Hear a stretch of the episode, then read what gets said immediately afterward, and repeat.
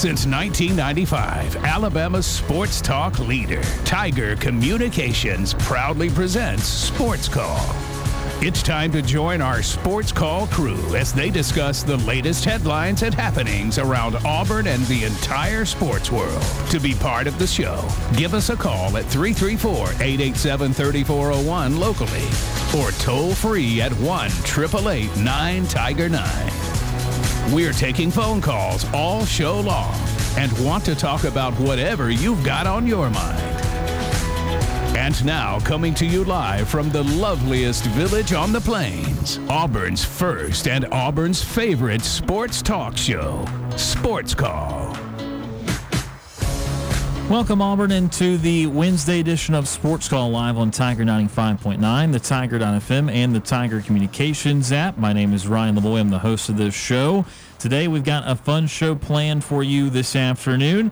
That's coming up in just a second. We're going to be joined by the president of Mid Ohio Sports Car Course, Craig Rust as uh, we'll be talking to him about the upcoming events at Mid Ohio. Also, we will be uh, talking a little bit later uh, about, of course, some commitment news for Auburn. Got a linebacker yesterday on the 4th of July. Also, uh, lost a big receiver target. So we'll talk a little bit about that in just a moment. But as mentioned to start the show today, we are being joined now as we go to the Auburn Bank phone line by Craig Rust, the president of Mid Ohio Sports Car Course. Craig, how are you doing today? I'm doing great. I'm doing great. Thanks for having me on. Absolutely. There is a lot of stuff going on uh, at Mid Ohio as we continue to expand our NASCAR coverage this year. And uh, Craig, I guess my first question is: you go from IndyCar. Uh, this past weekend to uh, ARCA Menard Series and Craftsman Trucks this week. Is there any uh, any big setup difficulties going from uh, a couple big events like that to more events, or is there any way that you set up the track differently, or is you just kind of go through all the motions? Um, a little bit of both. The, the biggest thing um, is probably one of the items is the swap over of all the signage. Uh, we have two new sponsors on this event with O'Reilly and Zinsser. Um, you know, so we have to get all their signage up and in place. And then after that, it, it really is just you got to get the facility cleaned up. You know, um, the suites, uh, all the buildings, the media center, the grounds. Go back and cut all the grass. Um, so we've been fortunate that the weather's uh, been cooperating, um, and so we're we're just about there, and uh, you know, get ready for a good weekend. As I alluded to a little bit with just going on these two weeks, transitioning from IndyCar to some of the some of the NASCAR series, there's so many different types of vehicles that race at Mid Ohio. It's really impressive. I was going through it. IndyCar trucks. There's uh, motorcycle races, uh, obviously open wheel stuff, and uh, ARCA, ARCA, which is obviously stock cars and stuff this weekend. Uh, just how uh, how impressive is it that that Mid Ohio is able to have a track that's able to host such a wide array of races? Uh, we're really proud of it, and I've I've spoken about this a lot. That um, this track really does lend itself to all forms of racing, uh, as you pointed out. Uh, just you know, we have a number of long straightaways um, some tight turns that you know make for great passing points. Um, and and it's it, you know there's a technical aspect to the track as well. So you know your better drivers tend to you know make their way up front uh, as you get towards the end of the race. And you know on top of that, like most uh, of the traditional road courses around the the country, I mean we're sold out every weekend that we don't have a public event for all the car clubs you know throughout the country. All the Porsche, Corvette, BMW, the um, uh, you know the NASA's of the world. So you know we're busy all year long, and uh, you know proud that we can accommodate all all the different forms.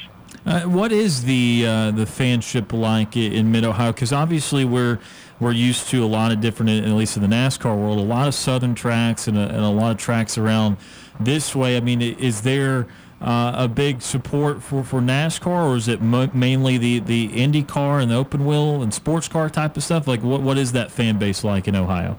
Well, uh, you know, we were, I guess, born out of, you know, the name says it all, Mid Ohio Sports Car Course. So that's where uh, uh, it got its start. Uh, we just ran the Honda Indy 200 was the 40th running um, of IndyCar up at that track. Um, you know, so so we're proud of that. But you know, the Midwest, you know, loves loves all forms of racing, and that's our, that's our where we primarily draw from. Um, so while we're still relatively new to the to the NASCAR world, we you know we have a lot of the fans that you know travel up to Watkins Glen. You know, uh, a lot of those fans that um, like to see stock cars and NASCAR um, on on road courses. You know, we uh, you know we get a lot of those fans coming out. So um, strong fan base. Um, you know, but we're still working on growing it.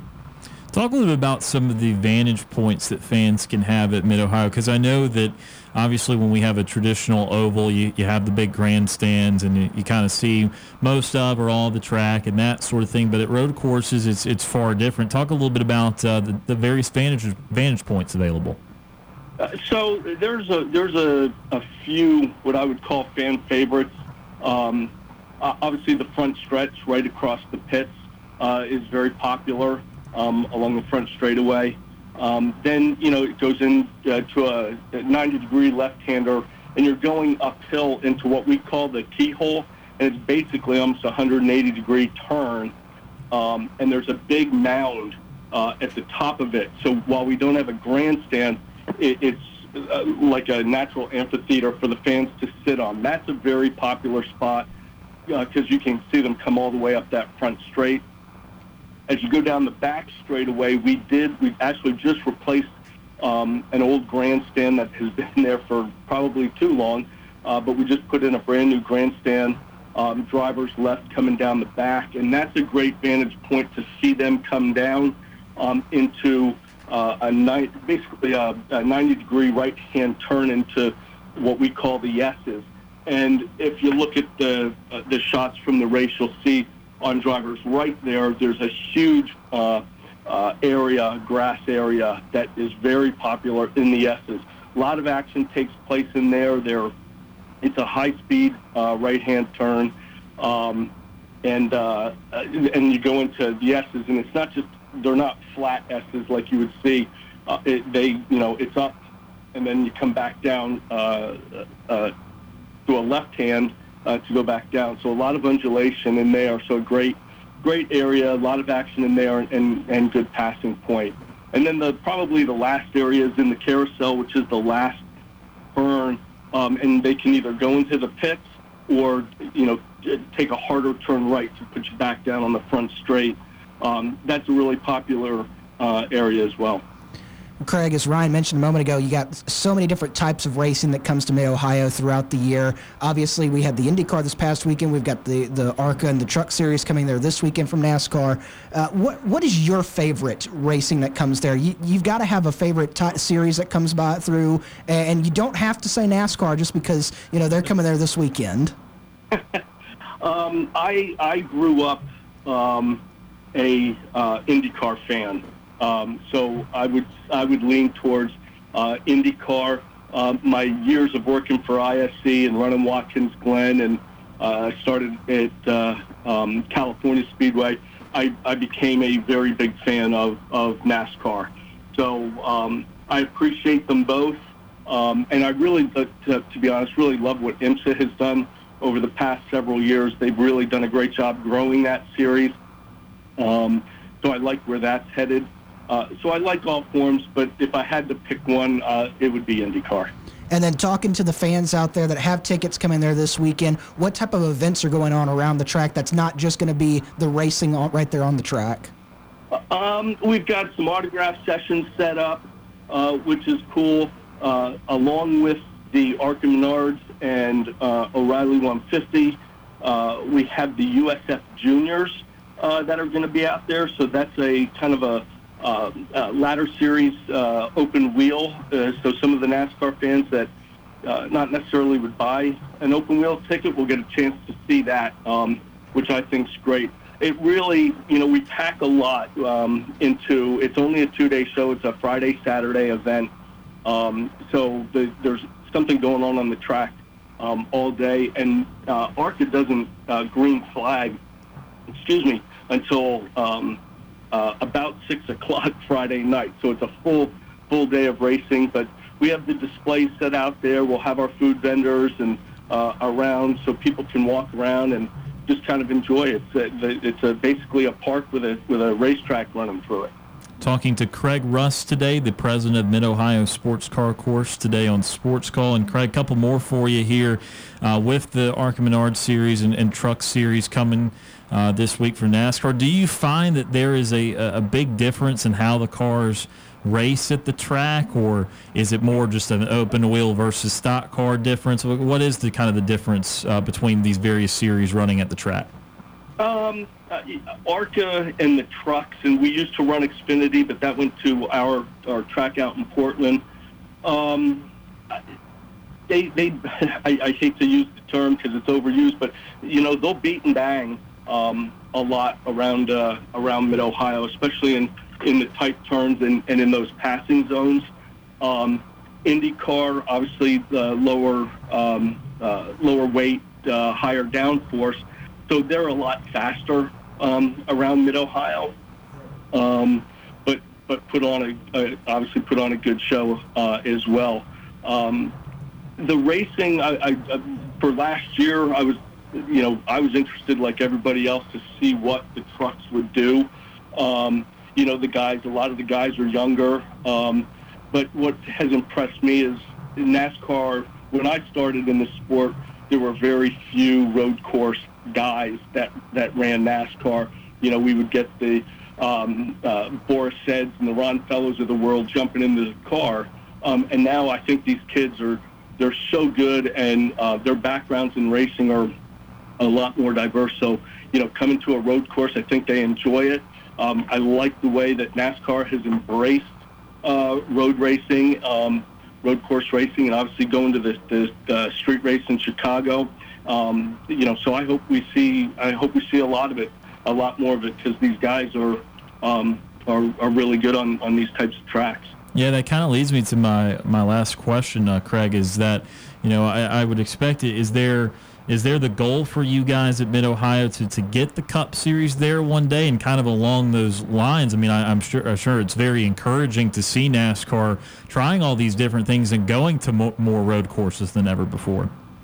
Yeah, I, I don't know if it's it, it's nothing we've said. Hey, here's our ultimate goal is to get is to get a Cup race. Uh, we know how competitive it is. Uh, there's a lot of very deserving tracks around the country um, uh, that want races, uh, you know, that so so forth deserve races. So I think for us, it's when you know when we hosted Xfinity, when we host Truck, uh, the Truck Series is let's put on a good event for the fans. Uh, hopefully the um, ratings are good that we can show people are interested uh, if they're not at the track. But I, I think if we we just have to you know focus on hosting a good event uh, being a place where fans and series want to come. And then I think, you know, as they move the series around and as um, change the schedule a little bit and maybe someday decide to do a little bit more road racing, hopefully we're, we're on that list of tracks to consider. And then, Craig, for various uh, listeners of our program and, and, people that listen to the podcast, how can they go find more information about how to attend the events this weekend and then throughout the year at Mid Ohio? Yeah, um, the uh, just go to our website, midohio.com. Has all the ticket information on there. Um, a weekend ticket uh, for this event is is sixty dollars. So uh, I, I think it's good value for for what's coming. And um, uh, but that's the best way uh, to see it. And I do have one other thing. It was announced today, and I um, that Marco Andretti is actually going to get in a truck for the first time. Um, and he's running at Mid Ohio this weekend. So, oh, wow. real excited to see that. Yeah, that is going to be a lot of fun. Yeah, Craig Rust joining us today on Sports Call, president of Mid Ohio Sports Car Course. Craig, the time has been greatly appreciated. We we wish you success with not only these events this weekend, but with all the other series that go through there. And again, we really appreciate the time today. I appreciate it. Go Buckeyes. Craig Rust joining us today on Sports Call as we do have our intern, big uh, Ohio State fan. So uh, I'm sure he'll he'll like that. But uh, appreciate Craig for joining us there. Uh, as uh, again, a lot of fun stuff happening at Mid Ohio. And again, not able to welcome in these guys to the show yet today. Brooks Childress and Kam Berry. You just heard Brooks there for a second. Uh, but uh, we're, we're off and running here. Uh, we're off to a kind of a race to get to the phone lines and, and that sort of thing. But uh, Brooks, how was your weekend, man? My weekend, it was phenomenal. Uh, it is. Uh, hopefully, it's it's my weekend was as phenomenal as the coming up weekend at Mid Ohio, where the racing is going to be. Because I was out of town. I don't know if people noticed. I was not here Friday, and I wasn't here yesterday. But nobody was here yesterday, um, and so we uh, went out of town, visited the uh, the in-laws this weekend, so had really a lot of fun up there in the Carolinas, gallivanting between North and South Carolina. Ate a lot of good food uh, while I was out. Went to a saw my first U.S. men's national team soccer match for the Gold Cup uh, up in Charlotte, Bank of America Stadium. That was fun. Six 0 U.S. beat uh, beat Trinidad and Tobago, and yeah, know, two to, whole whole things there. Not yeah. to uh, beat two countries. Uh, not to uh, spoil anything, but that may play into our Player of the Week announcement coming up later on this week. Uh, but we'll, we'll have to wait and see there. You'll have to keep tuned in to see it that. But it was a great weekend, great weekend of sports. Uh, the Atlanta Braves kept rolling as they, they took down the Fishies, and then they they've taken it. The first one from the Guardians got one more tonight. Hopefully they can win that series against Cleveland. Cleveland's a pretty good baseball team. Uh, and yeah, had a good fourth. Hope everybody else out there had a good safe fourth, and can't wait to talk to all of our callers and uh, keep you know getting right, uh, keep going right into the show. Yeah, hopefully everyone still has all the extremities. Oh, uh, hopefully yeah. everyone uh, was safe last night. Definitely heard the fair share of fireworks. Saw a few. Uh, did not go to a particular fireworks show, but uh, definitely still saw them out and about a little bit. Kam Berry also on the show today. Kam, how are you doing this uh, this fine Wednesday afternoon? I'm doing very well, thank you. Um, good weekend. The, yeah, I had a, a very long weekend. Very good long weekend. Very relaxing weekend. A much needed. Um, relaxing weekend. Just been kind of keeping up with NBA free agency and NBA trades and all those rumors going around and I'm not loving what I'm hearing from the Hawks, but you know it just is what it is. It's but never fun to cut costs. No, it's never gonna never be is. favorite. Never, never is. So uh, we'll see where that plays out. But uh, yeah, just glad to be here. Absolutely. Yeah, and when, uh, we'll go to break here for the first time, just a few minutes. On the other side of the break, we will have Executive Vice President and GM of Atlanta Motor Speedway, Brandon Hutchison. He's going to preview uh, the Cup Series action uh, in Atlanta this weekend. So that'll be coming up at 3:30.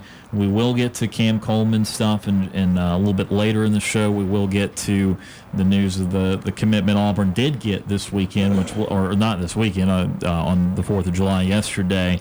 Um, but uh, yeah, Brooks, I, I know that uh, that was your first U.S. match that yeah. you've been to. Uh, they've got Canada on Sunday yep. in the next in the semifinals of the Gold Cup. Uh, so that was uh, that was a good one to go to. Uh, it, how do you feel? I don't know. Um, first Falcons game for you, Kam. Brooks, you've never been to a Patriots game, but maybe first Braves game or first Auburn game. I mean, you've I've not I've, been to a. I've been to a Patriots game. It Yes. just has not been a home game. Yes, I'm sorry you went to the Falcons game last year. Uh, but I'm sure that was how does it get disappointed? I remember it vividly. So what would have happened if they had drawn the U.S.? Like, like how when you go to your first ever game, do you, does the result stick with you in a really nasty way, or was it a good game? What what uh, what was the Oh. first experience like? Well, I, I think it was it, it, when you go to your first game, no matter which, you know, if it's a home or away game, it's always special because like this is the first time you get to see this team Right. in in person. Um, I do think the result has uh, it, it sticks with you because it's the first time you saw them. Then, then you're like, man, maybe if if they had lost, like if you go to a first your first ta uh, game for your favorite team and they lose, you're like. Maybe I shouldn't go back. Maybe I'm the problem. Yeah. Um, a- and so it, it was good. Uh, I, I think it, like I would have felt fine with a draw because I, I went to um, I'll tell you what I went last year to my first Seattle Sounders match, which was against Atlanta United, and they uh, they draw or they either drew or they lost in the like the ninety something extra minute. I think it was they lost because is Seattle the Atlanta scored first, then Seattle scored early in the second half, and then late in the second half uh, there was a, uh, Atlanta scored like in extra time, lost, heartbreaker, but. I was still, you know, I still enjoyed that experience, and so I think overall you enjoy your first experience oh, because it's just the first time you get to see your team in person that you've been watching on TV or listening to or following on social media.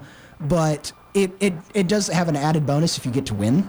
I Yeah. mean, it, Oh, it- absolutely. It get, it's a little added bonus, but the first, I think that first time, no matter what, it, it feels special because you're there, you're in person, you get to see all the the guys that you really, you know, you've enjoyed watching.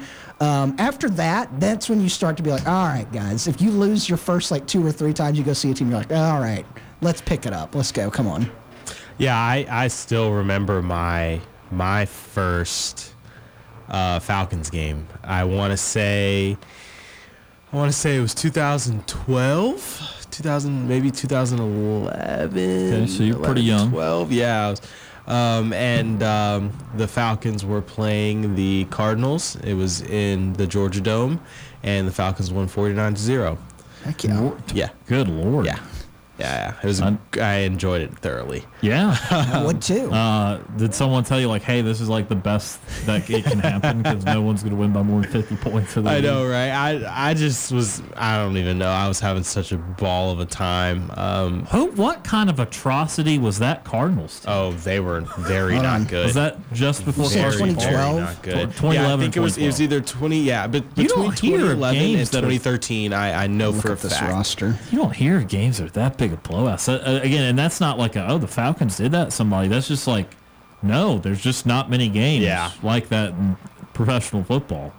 Man, you went to an Oh, yeah. optimal. Yeah, it was it was a very very 20 good uh, game. they they beat them in 2019 or 20 not 2019 2012 the falcons won 23 to 19 no, So that wouldn't have wasn't been it. that one. It was absolutely a blowout. I do remember that much. so let's see Start going through Falcons schedules here. Although I wouldn't have think they would have played many NFC. I mean, I guess you you do have this strength, shared strength, so you could play someone a couple of years in a row. But uh, depending on where you, you finish in the division, Right. uh, while Brooks is searching for it, the first Bucks game Yeah. I went to, which had me knowing that I was going to be okay to go to these games, win or lose, it was against the Falcons. It was the J- last Jameis Winston game in Tampa, which he fittingly threw a pick six in overtime. Uh, it's sudden death, so you throw a pick six in overtime, you lose, and that's the first Bucks game I ever went to, and still had a blast. Were you able Yeah, to find? I was 2010 2010 2010, oh, week man, two it Falcons 41 to 7 winners 41 to over the. Cardinals Okay, that's I what wanna it look at this. That was really early for a beatdown on the year like that. Did Yeah. Arizona do th- anything that year? the three quarterbacks on the Wow. Arizona Oh Cardinals gosh, roster that that, year ago?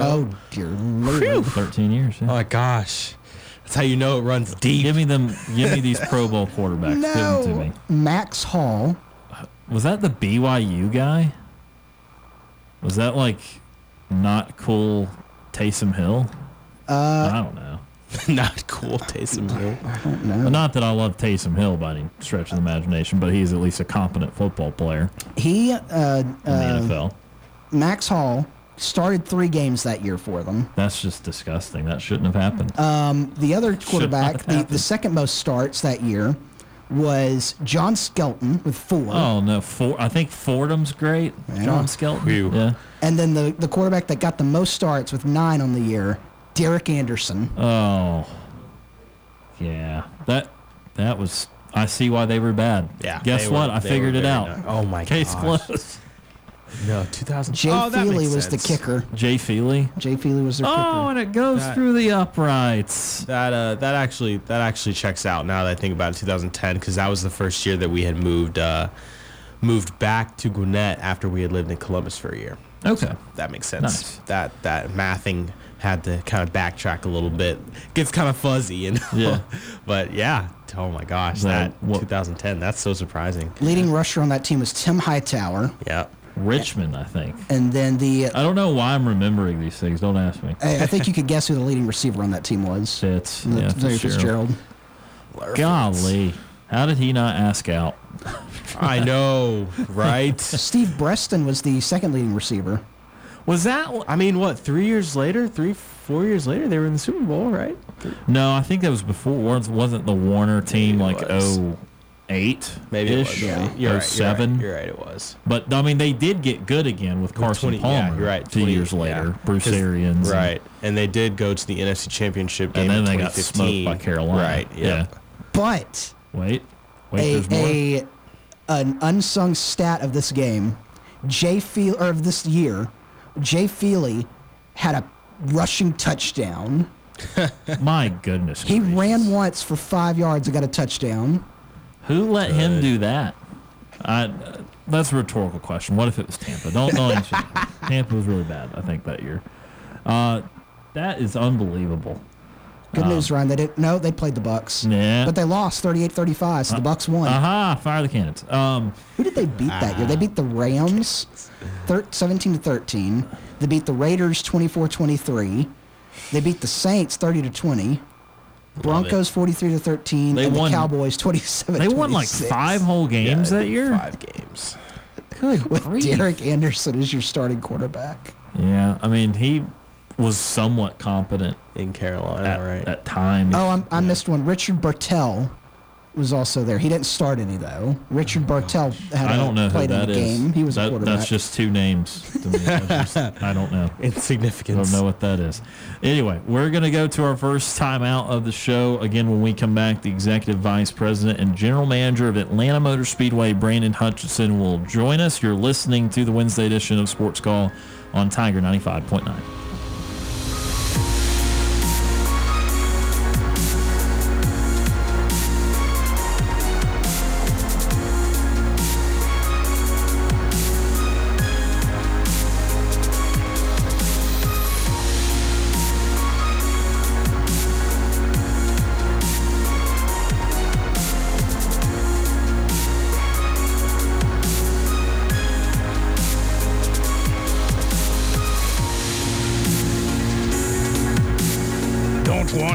into the show? Send us your thoughts via email. You've got mail. Sports call at thetiger.fm. I'm Deshaun Davis, former Auburn Tigers football player and all SEC linebacker. You're listening to Sports Call on Tiger 95.9.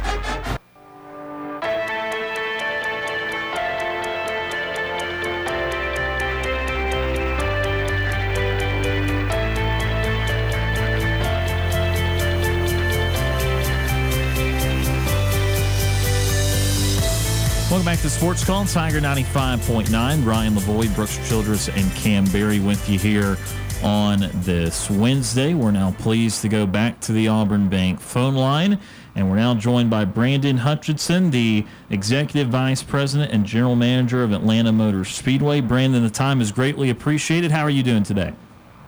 I'm doing awesome, getting ready for the race this weekend, and I appreciate the time with you guys today. Thank you very much. Absolutely, we know Atlanta one of the one of if not maybe the closest race uh, that's held from from our studios here in Auburn. So not a, a bad drive up the interstate at all. We're really excited uh, to have you on, Brandon, talk Atlanta as.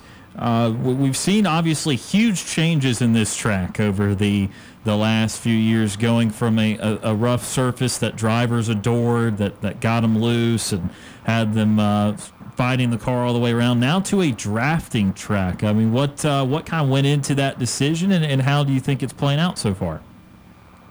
You know, a lot went into that, that decision. Of course, it was it was inevitable that we were going to have to repave at some point, and in doing that, going through that process, we decided we wanted to take a look at, at something new, special, and different, which is what our company Speedway Motorsports is known for, and decided ultimately to take the banking from 24 degrees to 28 degrees, and it completely changed the dynamic of racing at Atlanta Motor Speedway. And if you've seen racing on the new configuration, it is the most compelling, exciting racing on the NASCAR circuit. If you're familiar with Daytona or Talladega, we are still a intermediate length track that races like a super speedway. So drafting, side-by-side racing, lots of passes for position, lots of passes for the lead. It's 400 miles of white knuckle racing for the drivers and 400 miles of edge of your seat entertainment for the fans. And Brandon, I assume that that played a large role too in the the move for NASCAR to go back from having one date at the track to two over these last few years. How proud are you to have be one of the few tracks? There's not a lot of tracks anymore, especially ovals that have two dates. So, uh, just how proud of you, and how much do you, uh, how much do you think it came into play that that is a different style track now?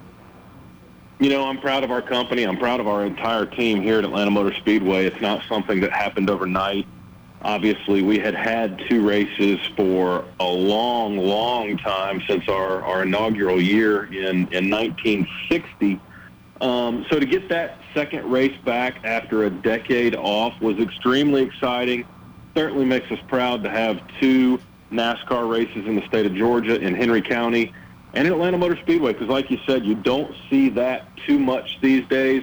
We're most uh, we're one of the most iconic historical racetracks, been around just about longer than everybody, with the exception of probably Daytona and Tar- Tal- or uh, Darlington. Um, so yeah, it's a lot of fun. We've had Supercross, Monster Jam, NASCAR, high school graduation, car and truck shows, state fairs this year. So this is a culmination of five months, really, of action here at Atlanta Motor Speedway. And Brandon, you talk about all the history that's around Atlanta Motor Speedway. More history is being to be made this weekend. Uh, is Kevin Harvick making his last ever start at Atlanta Motor Speedway this weekend? What do y'all have anything special planned to to send him out on a on a high note, or is it just uh, hoping he gets the win there? I don't think there's any higher note than if he could get the win here. But yeah, he got his first win here back in 2001 after the untimely death of Dale Earnhardt, and what an emotional special win that was for him, Richard Childress, the entire team. At that point, he edged out Jeff Gordon by six one thousandths of a second to get his first win. To have him race here for the last time after he's seen so much success will certainly be cool to see. Will be fun to watch play out. We are bringing that 29 car, his very first victory car, out of the museum in Welcome, North Carolina, bringing it down here to Atlanta Motor Speedway. It hasn't been out of the museum since that day. Richard Childress is going to be our grand marshal, and we've got a uh, we got a couple things we're going to give to Kevin over the course of the weekend as well. So it is uh, it's going to be a fun weekend for sure as you mentioned that that close finish and Atlanta's seen a lot of epic finishes and you know sometimes that's not necessarily the case on on ovals and I now know that with the drafting element back we're going to see a lot of photo finishes and, and battles to the end but what about Atlanta has made it so special in terms of having some some classic finishes in the sport yeah, we've been known for some of the closest finishes in NASCAR history you know, we have been an extremely racy racetrack for years and years and years. From 1960 to 19 March of 1997, we were a 1.54, 1.522 mile true oval. In November of 97, we became a 1.54 mile quad oval. In 2021, as we just talked about, we increased the banking. So we've got a lot of history. We've got a lot of tradition and we keep changing things to make sure that we're providing the most entertaining events for our fans as we possibly can. And you see that in a lot of what takes place here. And like you said, now that we're a drafting track, when they drop the green flag on Saturday and Sunday, anybody out there has a chance to win this race. Last July, Corey LaJoie, LaJoie was three quarters of a lap from his first victory. That would have been really cool but Chase Elliott got his first win at his home track here at Atlanta Motor Speedway, and that was fun to see too. Well, Brandon, you mentioned you know being entertaining for the fans, and we, we all know that does not just mean what's on the track. It also means what's going on around the track. I know y'all got things started last night with the big Fourth of July fireworks display, and then coming up this weekend. I, am looking at this list. Y'all got a lot of uh, big name uh, music acts that are going to be there this week and entertain the fans. Absolutely. Chapel Hart from America's Got Talent is going to play. Lone Star is going to play. Andy Grammer is going to play the pre-race concert. We've got five concerts over the next five days. Tuesday's Gone, which is a Lynyrd Skynyrd tribute band, is going to be playing in the Peach Pit Friday night. We've got a Mechanical Bull, a laser show, fireworks down there in the Peach Pit Friday night. We've got biking under the lights here tonight. Families that are camping with us will have a chance to get their bicycles out on track to do a lap. It's about making sure that if you choose to spend your money to come to Atlanta Motor Speedway, we give you every opportunity to have a good time, even when cars aren't on track. And how important is it, is that part of it, Brandon? Because we saw you know, NASCAR's been doing some different things here recently, and they, they did the Chicago street race last week. And man, the, the rain made it just as tough as possible uh, on everybody. Uh, but but how important is it to try and, and create, I guess, value throughout the entire weekend and not just on race Sunday? It's critical, right? I mean, we're all paying more for everything these days, unfortunately. At Atlanta Motor Speedway, we haven't gone up, up in ticket prices for years. Kids are free on Saturday for the Alsco Uniforms 250. Kids are only 10 bucks for the Quaker State 400 available at Walmart. I like to say we're cheaper than a matinee movie and just making sure not only we have the entertainment, but we've got price points that work for everybody that, that wants to come see a NASCAR race because while we're known as a world-class racing facility, what we really want to be known for is a world-class entertainment facility. We're going to have 650 miles of racing under the lights this weekend. But as important to us, again, is to make sure that when cars aren't on track, we're giving our fans something to do, something to entertain them. Because, hey, it is a big time. It's a big event and we treat it like that. We've been preparing for this race since the checkered flag fell last July, and our fans will notice that when they get here this week. So, Brandon, I was doing some research, and I've seen that you've been with Atlanta since 1995, and that overlaps with something that, despite I, I have a fair knowledge of NASCAR, I watch every week and, and, and know a good number of things. Apparently, there was a road course at Atlanta in the mid 90s that operated for a few years. What in the world can you tell me about that? It's still here. We got a one mile infield road course. We can connect it with the mile and a half track to get a two and a half mile road course. We've had some champ car races in there before. We've had some motorcycle racing in there before. It's not conducive to NASCAR style racing, so let's not uh, let's not get too excited about a, a potential roval at Atlanta Motor Speedway. But yeah, again, it just plays into our entire event portfolio. It gives us an opportunity to to give people maybe it's a new line automobile introduction, maybe it's go-kart racing, maybe it's a different style of, of activity that would work on the road course. And it's important to us that we have that here. We're known for tons of movie shoots, movie productions, we're known for car and truck shows, AMA Supercross, Monster Jam, as I said earlier. It just gives us the opportunity to continue expanding our event portfolio. And then, Brandon, I, I know that with all these changes that uh, NASCAR has been making, and alluded to the Chicago race last week, and the the, need, the you know the desire for NASCAR, they've been shifting up and going to more uh, road courses, but also you know with Atlanta becoming a drafting track now more drafting track races. Do you feel like you're well positioned in the future? Because again, with NASCAR making these changes, it seems like one of the most, if not the most entertaining form of NASCAR is is drafting track races because everyone has a chance to win it. I mean, it, did that go kind of part into the planning of, of making it into that kind of track? And and just uh, what do you think of these changes that NASCAR has been implementing the last few years?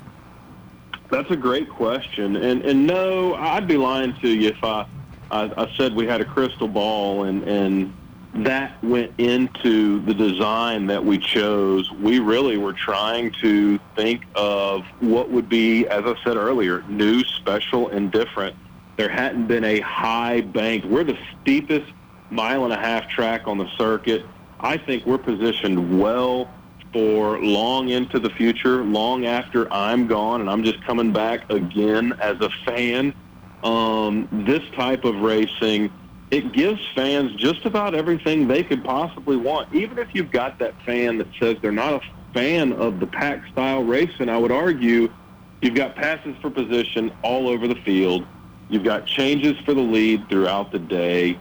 It lends itself for the opportunity for a four, uh, for a few more accidents, which, if, if we were all being honest, we kind of like the, the accidents a little bit.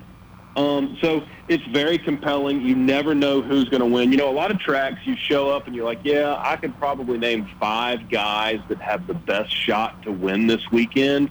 Unless you have a Chicago street style race where the, the sunset kind of changes the trajectory of the whole race. But you come to Atlanta Motor Speedway and anybody can win. And we've seen that over the last couple of races. And I have no uh, I have no doubt we'll see that here this weekend with both of our races on Saturday and Sunday night. Absolutely. Talking to Brandon Hutchison, the Executive Vice President and General Manager of Atlanta Motor Speedway. Again, Brandon, the time's been greatly appreciated. We are only about two hours away, maybe an hour and a half if we want to start getting in on the racing ourselves. Uh, but how can all of our listeners uh, purchase tickets this weekend and be a part of the fun? Yeah, you're probably right at two hours away. Um, I get over to uh, Lake Martin quite a bit, so I'm, I'm I know exactly where you are, and, and it's not too it's not too far away. You know, your listeners can go to AtlantaMotorspeedway.com. They can pick a price point that works best for them. We've got again, kids tickets are free on Saturday. Kids tickets are only ten bucks on Sunday. We've got college pricing, price tickets. We've got military price tickets. So go to AtlantaMotorspeedway.com, pick a price point that works best for you, and come and see us. Well, Brandon, since you know exactly where we are, we expect to listen next time you're in the area. Hey, absolutely, no doubt about it. Next time I'm out on the lake, I'll take a listen to you. Love to get over to uh, to the stadium as much as I can. We won't talk about that too much because I'm afraid I would turn some of your listeners off.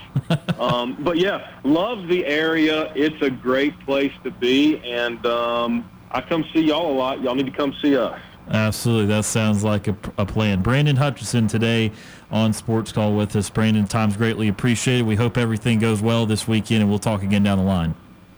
Hey, listen, I really do appreciate the time, and any of your listeners that choose to come to Atlanta Motor Speedway this weekend, I appreciate them choosing to spend their money with us, and we'll do the very, very best we can to make sure they have a great time. Absolutely. We look forward to it. We appreciate it, Brandon.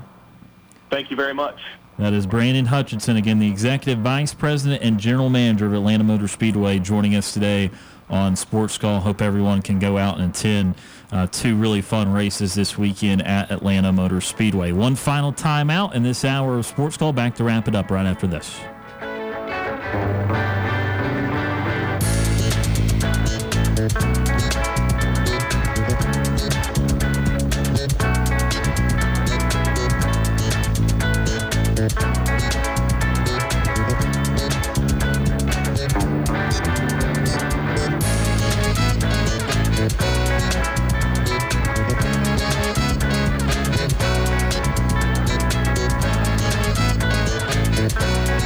Sports Call crew wants to hear from you.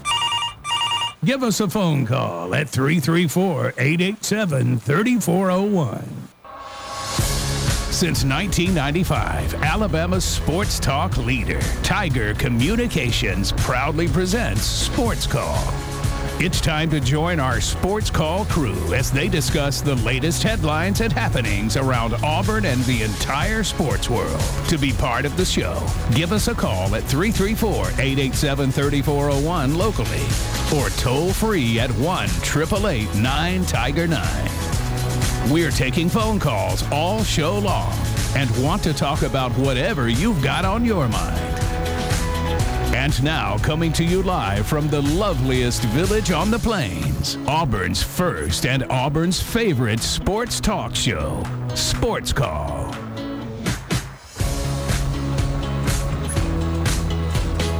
Hour number two of Sports Call starting right now. Tiger 95.9, the Tiger.fm, and the Tiger Communications app. Ryan Lavoie, Brooks Childress, and Kam Berry with you here on this Wednesday. And then a shout out to TP Hammock, our intern, who is now on the board running the show uh, from here for the uh, for the, probably the rest of the show. And uh, appreciate TP for joining us. You'll hear him on the show again very soon. So here in hour number two, we got to start discussing the latest in the Auburn sports world, and that, of course, is recruiting related at the moment. I will start with the commitment, although I fear and I'm aware that the bigger news is probably the person that did not commit. But let's start with people that are currently committed to play for Auburn. And that would be the latest coming from D'Angelo Barber, a three-star linebacker out of Clay Chalkville in Pinson, Alabama. To give you some of the rankings, uh, Barber, depending on where you look, most have him as a three. There is rivals that gives him a low four-star rating. So if you've seen that passed around, that would be why. But On3, 247 and ESPN rate him as a three-star player. The On3 industry ranking, which of course uh, aggregates everything, has him as the number 532 player in the country.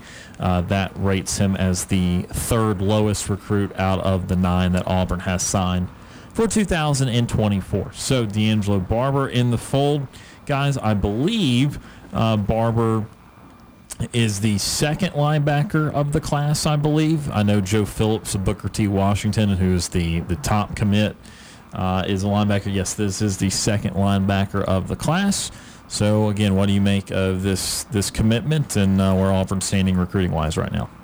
Um, just solid addition to the team. More more building, more recruiting for this 24 class. Obviously, um, I think Freeze is just trying to get uh, as many quality players into the into the building that are his guys as possible.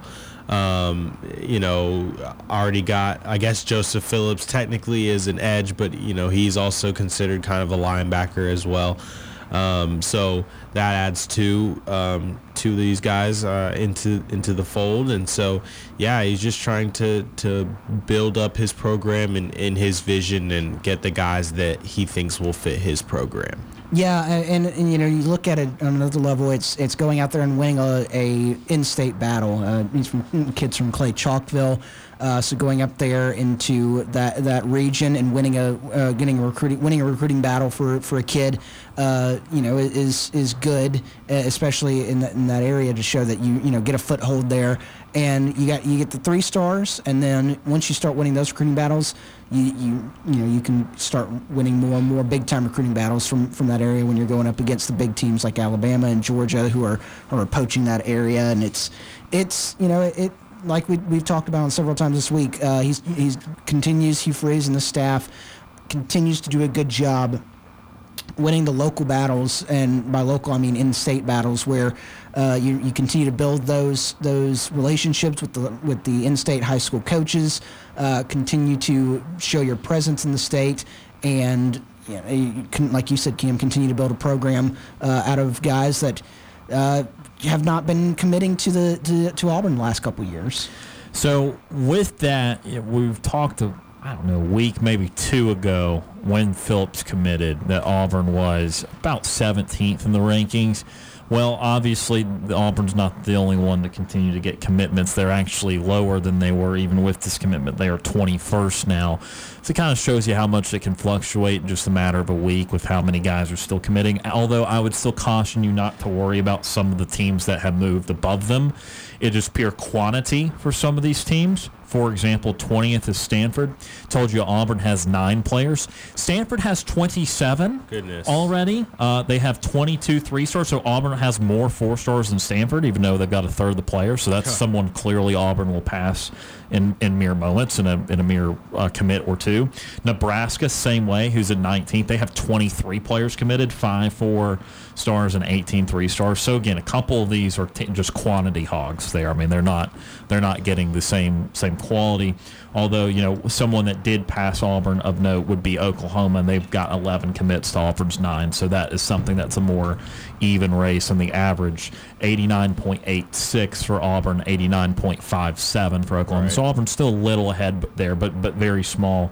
Arkansas, someone that's also moved ahead just barely, but they've got 14 players committed to to Auburn's nine. So a lot of this is a numbers game at this point. Auburn still, you know, look, admittedly, I mean, they're behind a little bit in the quantity, but I think that's due to the fact that Auburn, for the first time in three or four years, is actually targeting with with great ferocity the the five star guys and right. the big guys, and those guys do not always commit as quickly. Look, if you're a three star guy, I'm not going to say one size fits all. There's way too many uh, commitments, way too many recruits for that. But if you're a three star guy, as I think what's happening at probably somewhere like Stanford, I haven't gone through it, but I bet you a lot of those guys are like, wow.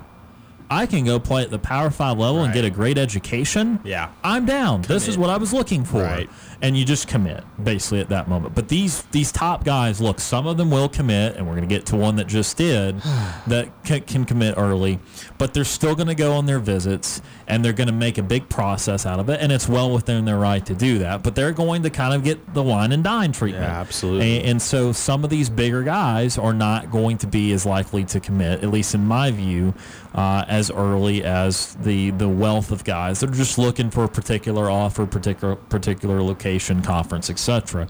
So that's at least my theory on why some of those schools like Stanford have heck a full class. I mean, they have 27 players already. But so for Auburn, they're swinging a little bigger this year. And so even though nine numerically is low for this time of year, and you can see that because, I mean, everyone around them is in double digits, again, the average rating is much better than 21st. It's in the top 15, it's almost in the top 10, and that's where kind of you expect Auburn to be. So the big news, however, on the 4th of July, other than the country celebrating a birthday, was that Cam Coleman made a commitment and it was not to Auburn University. This was very much uh, catching people off guard. The recruiting prediction machine, which look, some people might like it, some might think it's stupid. I don't know. I'm just I'm just telling you things. I'm telling you facts. Relaying information. Exactly. Uh, which is On3's tool to try and predict where people were going. Uh, are going to commit. 93.4% said the machine likelihood that Auburn would get a commitment from Cam Coleman. 2.1% for Texas A&M, which was the second largest school, by the way, but uh, just ahead of Clemson and LSU with 1.2 and 1% respectively. But this was a shocker. This is not something, what I'm trying to portray to everybody is unfortunately, uh, this was not something that is just shocking to the Auburn world and the Auburn people that were starting to think it was leaning towards Auburn. This is shocking to uh, a lot of the recruiting world at large, something that's 93 plus percent. Uh, goes to Texas A&M. Now look, this is the whole bit where, all right, you sign the papers in six months or five months it, it's probably not a done deal, and things can change. And this gets into can fall performance of these two schools change right. things? I bet you it can. And if absolutely. if not only for the Auburn element of what Hugh Freeze in year one looks like, what does Jimbo Fisher and Texas A&M look like in what is this year six, year, year seven six now? seven, yeah if a it's not even about Auburn trying to be an eight or nine win team. It's about if A and M's another incompetent team. If they're six and six or worse again, then that might influence this. So I want to I want to give this the proper hey, this is not great. This is not the preference and this is unexpected, but at the same time Auburn ain't going to be done here. Auburn's not going to just pick up their their lunch pail and go somewhere else. I mean, they're they're going to be continually still hounding uh, Cam Coleman and company. But I mean, nevertheless, back to the original point, still a big surprise in the recruiting world that Cam Coleman, uh, for now, committed to Texas A&M. Yeah, big time surprise. Uh, again, like you said, um, all of the crystal balls and, and all the predictors had had him coming uh, to Auburn and kind of staying in state in, in that central. You know, he's from Central Phenix City, so uh, not too far down the road at all. Um, and then it just Texas A&M just seemed to have you know, not I mean, almost necessarily come out of nowhere because it seemed like it was you know between the likes of Auburn and Alabama and, and, and teams like that, and um, Texas A&M just kind of really surprised people.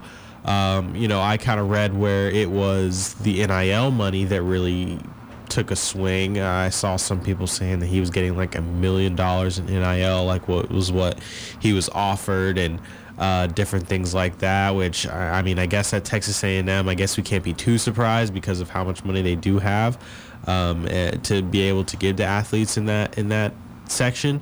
Um, but I agree that Auburn's not done yet. He's right in the backyard, uh, so can always be able to at least you know go see him like right then and there. It's pretty pretty easy to make that drive about 40 45 minutes maybe um, to to Central Phenix City and say hey, you know we still want you. We still really think you can be a usage to our program and and all these different things. Um, you know I, I think a hindrance with Hugh Freeze just as of right now is you can't really prove the product that he's trying to push on the field because nobody's seen it yet. You know, he can only sell a vision so much. He can't really, you know, truly prove and back it up what he's really doing here at Auburn. You know, he can show what he did at Ole Miss and he can show what he did at Liberty and and you know say, well, you know, I made these programs, you know, kind of successful here and there and I can develop talent, but it's truly what can he do at Auburn? That's going to be the big, uh, big swing, the big deal breaker for a lot of these recruits. I think it's just a matter of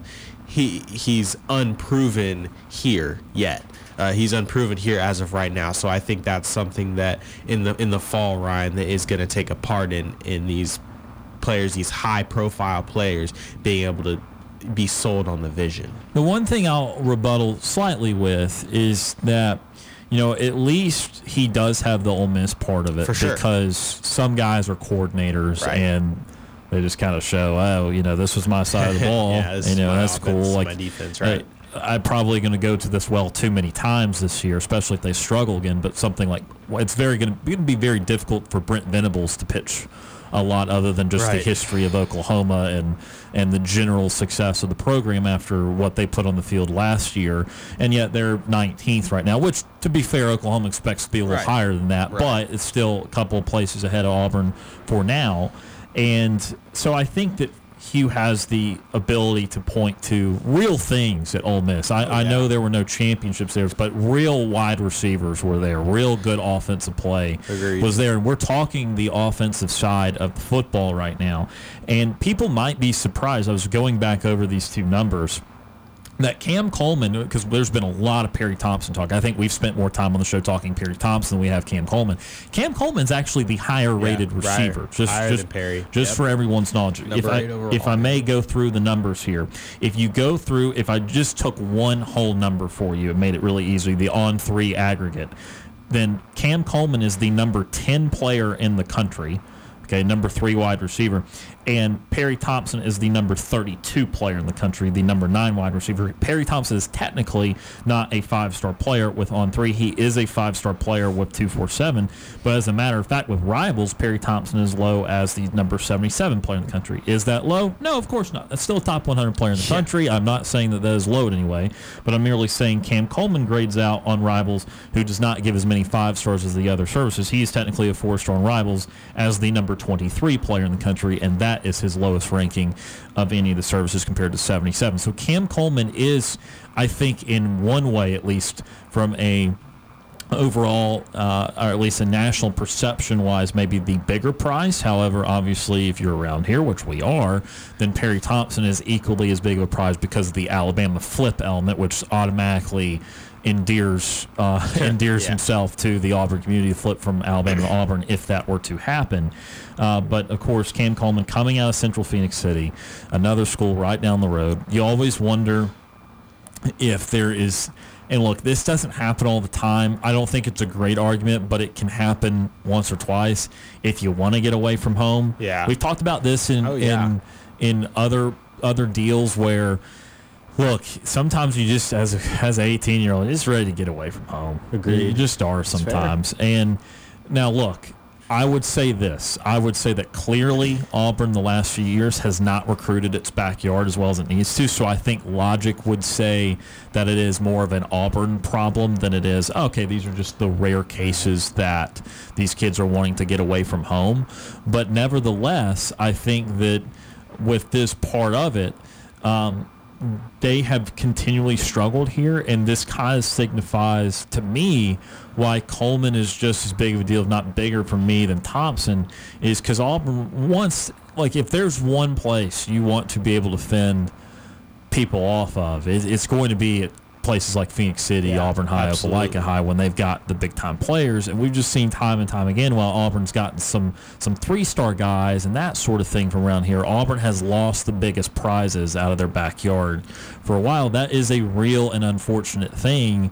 And this trend only continues if not they're not able to flip Cam Coleman at some point. My question for you guys with Coleman and Cam, you got into this a little bit, so we'll start with Brooks. Is there's also this thought out here, and it would be easy to do this. So I'm going to give you a percentage uh, with two different things to weigh here.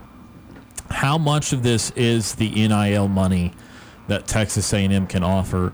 How much of this is Jimbo Fisher and Bobby Petrino having a perceived really good offensive scheme? I'm not going to say that it's perfect because clearly A&M has had multi- multitude of troubles with Fisher, but Petrino, I mean, both these guys still overall respected offensive people.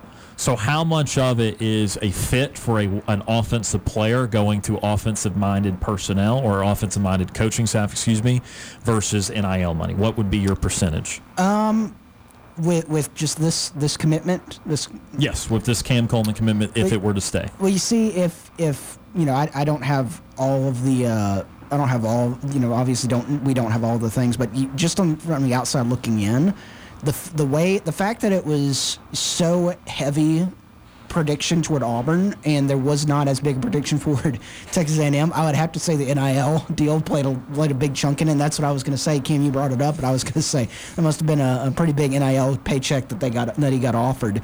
Um, I, I, I won't, you know, it, there's it's no slight toward uh, Jimbo Fisher and Bobby Petrino because you've looked at what they've done at their respective schools. Uh, you know, obviously Petrino was at a, at a FCS school for uh, the last couple years, but when he was at Louisville, you had some pretty good offensive players come out of there. You've had some really good offensive players come out of Texas A&M. You've had really good offensive players come out of Florida State, where Jimbo Fisher's been. So if you're a recruit looking at you know the, the, looking at those two, come, you know, putting their offensive heads together and you know having a uh, a, a a, a, new brainchild, as it were to say, at Texas A&M. That's a pretty attractive place to be if you're if you're an offensive player uh, going, you know, looking to go to a school. But it, the the way it just looks from the outside in, the way it was so so heavily favored that Auburn was going to get the commitment, and then all of a sudden there was a surprise. Boom! I'm going to Texas A&M. You got to feel like the the NIL played quite a bit, uh, quite a bit of a, a leeway there for him. Where him. you going? go. Like 80 20, 90 10? Um, 83.6? Gosh, I don't know, 75, 75, percent okay. NIL because just because of the way it was all leaning toward Auburn. Yeah. and because you, you look at both, Hugh Freeze had a lot of, has had a lot of good offensive players that at Liberty uh, and at Ole Miss. You you've seen some there are players that are in the league still that were on those his Ole Miss teams that you're like, hey, he you know he knows how to develop some NFL talent. Uh, so I, I would have to say the, the NIL. I mean that, and that's just from the outside looking in. Uh, but the NIL probably had some had a majority to do with it. Yeah, so I, I'd, I'd lean about 70 30 um, in terms of NIL being a, a deciding factor. Um, you know, but I mean, if you're Auburn, you just continue to do what you can um, and really just push for, hey, we're going to put you in the best situation possible to be able to succeed. Um, I mean, obviously, Texas A&M is able to bring in a lot of talent with what they can offer with the NIL money. Um, you know, obviously, like a couple years ago, 2022, they got um, Evan Stewart. You know, who was number number two wide receiver overall. Was like number 13 in his class. So, you know, they bring in a lot of talent, and, and there's guys that, um, you know, I'm sure can vouch for. You know, in the Texas A&M program, they can vouch for what Jimbo is able to do in terms of development, at least on the skill position side of things.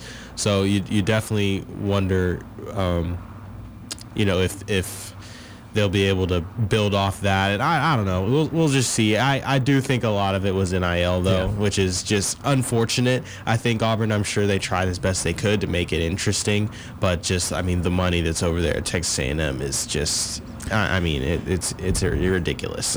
So I, I'm tempted to even go higher than you guys and go around 85 15.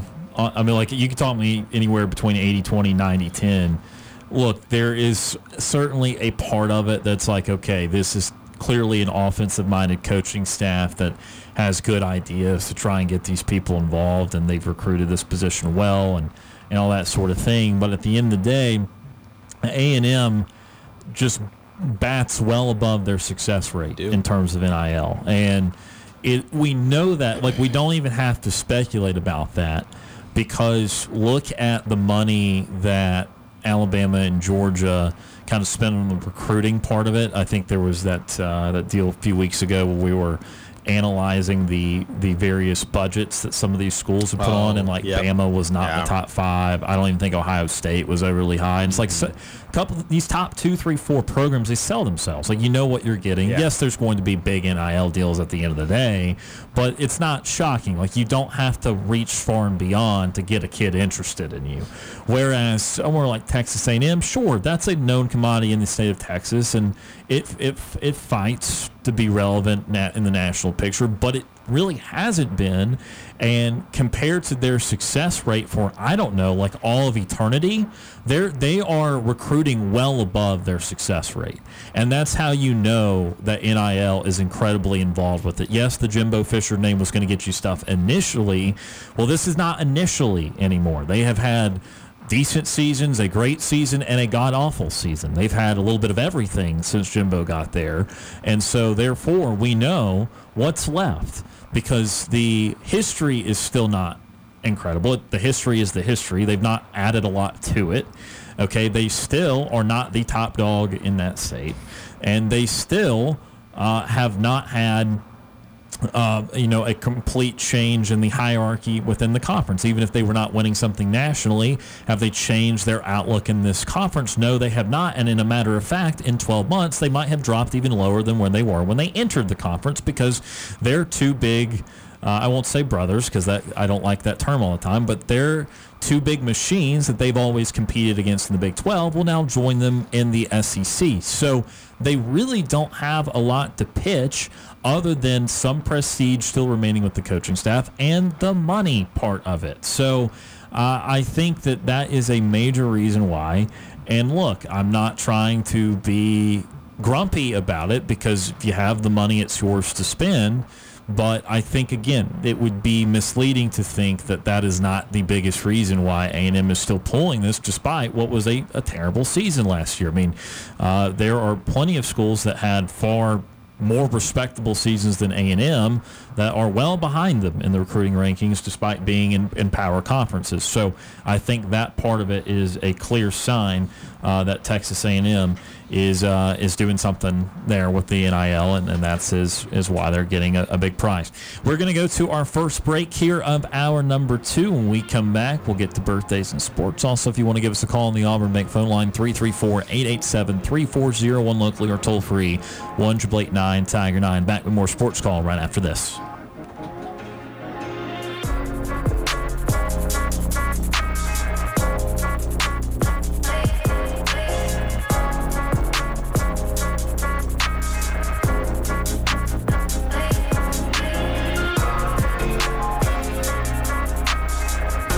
Stay tuned. You're listening to the multi time Abby Award winning sports call.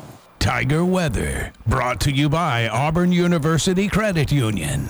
Now's the time to save with Auburn University Credit Union's CD special. Get 4.75% APR for 13 months. That's 4.75% APR for 13 months. Annual percentage rate. Federally insured by NCUA. Limited time offer. We'll see highs again around 90 degrees today. The spots that will stay dry should reach 90. The spots that get wet might stop a couple degrees short. A pretty solid chance of an afternoon shower or thunderstorm about a 50% coverage area. Lows drop into the low 70s. Thursday, we should see low 90s around 91 or 92. The probability of an afternoon storm goes down a little bit, about a 1 in 3 coverage area, with lows again in the low 70s. I'm Ryan Lavoie for Tiger Communications weather update.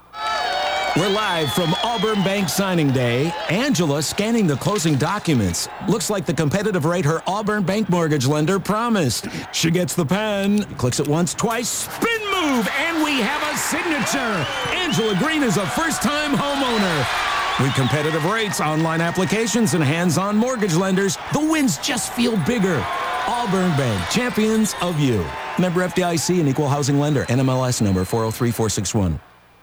Chevron cares for your car no matter your driving needs. Remember to fuel up with quality Chevron gasoline with Techron when driving to and from the big game or just around town. Chevron with Techron delivers unbeatable cleaning power and unbeatable gas mileage. That's two unbeatables in one smart decision. And if you're missing a few items for your next meal or need a snack, stop by TK Chevron at West Pace today. They now have a grocery section with milk, cheese, breakfast biscuits, biscuits, and more.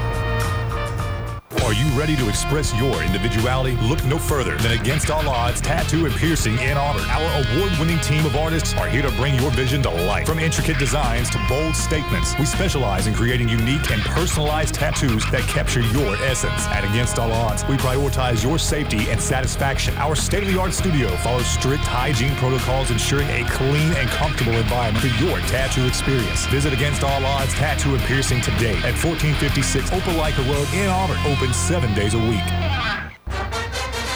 I'm Jeff Whitaker Jr., former Auburn Tigers defensive tackle and national champion, and you are listening to Sports Call on Tiger 95.9.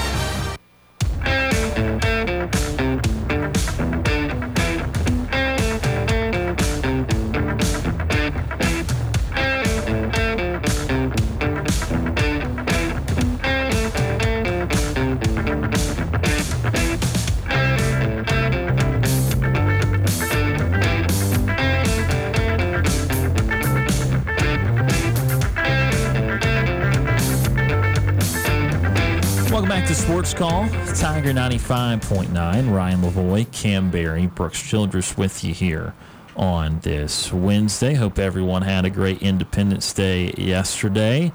I know I consumed too much food over the evening hours. Me too. As one does. Had a And good cheap meal. It was still not as good as Fogo de Chao this past weekend. I'll tell you that for nothing. Man, oh, Oh man. man, I just I want to go back, man. You've inspired Yes, me as well. Back to Fogo de Chao, Ryan. Yeah, man. I just I was eating lunch when you told me, and it so made me more Top hungry. tier meat. you you were getting actively more hungry as you consume food. I I don't know, man. I don't I don't need to get sidetracked. Uh, it's like don't even get me started. if if if you ever need five minutes of just randomness and me not being focused, just go ahead and mention Fogo de Chao for the near future. That that will do it to me. But uh, as promised before this break, time for today's birthdays in sports. It's time for today's birthdays in sports. All right, birthdays in sports today, as we've got Johnny Rogers, who turns 72. Former wide receiver, Rogers was born in Omaha, Nebraska, and was High School Athlete of the Year as a senior. Played college football at Nebraska, Corn. where he broke several school and NCAA records, including setting the record for most all-purpose yards in a career with 5,586. He was a two-time All-American, one-time Heisman Trophy winner, and two-time national champion. His number 20 is retired by the Cornhuskers. Although he was drafted in the first round of the NFL draft by the Chargers in 1973, he signed with the Montreal Alouettes of the CFL. Three-time CFL All-Star in four seasons, two-time winner of the Jack Russell Memorial Trophy, given to the most outstanding player of the CFL, and he is a one-time Grey Cup champion. It's important that you read the school before I say what I'm, whatever the mascot or is, because corn is also my answer for Iowa and Iowa State. Yes, that that's fair. That region of the country, I'm sure they would bicker about it. Uh, we have the real corn or something, but It's like Dothan on a on a this is a smaller scale. Dothan Enterprise argue over who makes more peanuts, like produces more peanuts. I used to when I when I worked at football, there was a lot of people. Somehow we had a pipeline of videographers on the football staff from Enterprise, and there was a couple Dothan kids in there, and they would argue all the time about who made more peanuts because Dothan has the, the peanut festival. Peanut Festival. Been there a couple times. But Enterprise claims that, that per capita they produce more peanuts than Dothan does. I'm So- like, all right, man. so quantity for Dothan, but per capita, yeah, the higher per. I guess so. I, I didn't get involved in it. I just sat in the back and listened to them yell at each other for a while. Big observer guy here, Yeah. Brooks is. Well, that is Johnny Rogers, not a peanut maker. He's a corn husker, and he turns 72 today. Goose Gossage turns 72. Former, Talk to me. Former M- oh no. Former MLB pitcher Gossage was born in Colorado, was drafted out of high school by the White Sox in 1970, made his major league debut in 1972, where he became one of the earliest versions of the modern closer. Pitched for 22 seasons in the majors, setting several records, many of which still stand. Nine time All Star, three time American League saves leader, and one time World Series champion while with the Yankees. He is a member of the Baseball Hall of Fame. Goose Gossage turned 72 today. James Lofton turned 67, former NFL wide receiver. Lofton was born in California and played college football as well as ran track at Stanford. Go Cardinal. Uh, Tree. yeah, I was about to say go trees there. He's a one-time All-American football national champion in the long jump. Drafted six overall in the 1978 draft by the Green Bay Packers. Played 15 seasons in the NFL. Eight-time Pro Bowler, four-time All-Pro, member of the Pro Football Hall of Fame. James Lofton turned 67 today. Megan Rapinoe turns 38, midfielder for the United States women's soccer team and the Seattle Reign. Rapinoe was born in California and played college soccer at the University of Portland. Uh, let's go Pilots. Indeed, in college, she was a one-time national champion, three-time All-American, one-time West Coast Conference Player of the Year. She began playing pro soccer in 2009, most known, however, for her work with the U.S. women's national team, as she was then the captain for several teams or several years. Two-time Women's World Cup champion, also won the Golden Boot in the 2019 World Cup, and getting set to participate in the 2023 World Cup in a matter of weeks. You know, the worst thing about this World Cup is it's in New Zealand and everything's going to be at 3 a.m. And I'm going to have to wake up. I'm not going to stay up and watch it, even though the, the women's team is much more successful than the men's team. But I'm, I'm just going to have to wake up and check the score. It's just, it's Yeah. 3 a.m. Yeah, I'm not staying up that late. Notice how I do staying up instead get of then. getting up. I get up then. Well, then you can watch You can it. watch it then. I'm gonna watch my eyelids if I Yeah. can help it. That's why I'm gonna watch. I'll, you know, who, who am I kidding? I'm going to be awake. The cat wakes me up every single night. You should tell her not to do that. I try. She doesn't listen. Dumplin's so rude. She is. You should put her She's so in her cute. and rude Yeah, because but you're trying to sleep. hit it. But then you see her little face, and you're like, ah. oh, I can't be mad at you. No, how's this sound? No, and next time she falls asleep and, Wait, and- it and doesn't you're work. awake, It doesn't yeah, work. but you slap her. Return Well, the like I favor. you're waking up. slap her. That's, softly. You see, A slap of love, a love slap. a little, little love tap, wake Yeah. her back up. You see, it You're like, doesn't work because she kitty." sleeps so much. She sleeps so much. I can't stop her. Don't keep doing it. See how she likes it. She was she I'm trying to get 12 hours a day, knock it down to eight. You see, Ryan, I'm scared of her revenge on me, though. Oh, it don't matter. How's it gonna get worse for you? You you all of a sudden gonna just like not be able to sleep? She can claw you? Maybe. I don't know. She's a cat. She might. I don't like might. cats. I'm a dog guy. Anyway, be a dog. Megan Rapinoe turns 38 today. Shohei Ohtani turns 29. So, hey, Pitcher and designated hitter for the Los Angeles Angels. Also a member of Brooks Childress' fantasy baseball team. that's right. Study Grey's Anatomy for the champ this year. Ohtani was born in Japan and began playing baseball at a young age. Played five years professionally in Japan, working as both a pitcher and designated hitter. In Japan, he was a five time All Star, one time MVP, one time Japanese League champion. 2018, he signed with the Angels and has continued to hit and pitch for the team. Three time All Star, four time All MLB selection, one time Silver Slugger, one time American League MVP, one time AP Athlete of the Year. In 2023, Ohtani led Japan to a win in the World Baseball Classic, which, while was regrettable, he was certainly outstanding and one player of the tournament, Shohei Ohtani, who just got in. Did you hang on? That's the that's birthday. Uh, I'll scatterbrain. Shohei Ohtani turns 29 today. That's the birthdays in sports. Johnny Rogers 72, Goose Gossage 72, James Lofton 67, Megan Rapinoe 38, and Shohei Ohtani 29. Did you see what happened to the Angels yesterday? No. Because they were on national Yes. TV too, didn't they? Weren't they? They were the hold on again. They were the only game on America's birthday that was on national TV was the Angels and the Padres that night. Again, Rob Manfred. Rob Manfred. Now, They did do something good this year. Is they they they have a MLB.TV free um, free uh, trial that went from the third. That's going from the third to the sixth. So right now, every game on MLB.TV is free. So he's they kind of made it up, but still national TV. You put one game on, Mer- on America's birthday, please. I don't want to go on another side note after I'm already going on a side note, but I thought of an actual thing that Rob Manfred's done well, and I hesitate to even share it out loud, or that Brooks might instantly dislike me. So, Now go ahead. Go No, ahead. We'll see. it. No, go ahead. Do no, it. brought it up. Do You it. brought it up. we're gonna do the segment. Fine. They've actually made some positive changes to the game, like as a whole.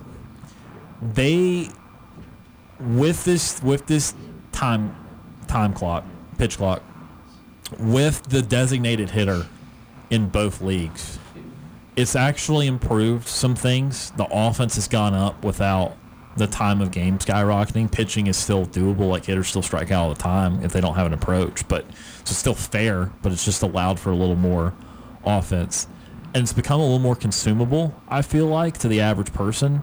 Yeah. Forgot who I was talking to the other day, but someone was like, "Yeah, you know, I don't really." I hadn't really watched baseball much, but I watched him this year and I enjoyed it a lot more. I don't remember who that was, but talking to somebody, and so I said, you know, that is kind of more of a Manfred thing than anything because he's still the one that kind of is approving some of these rule changes. I don't love every rule. Again, I'm not saying like universally he's just done amazing things Yeah. there.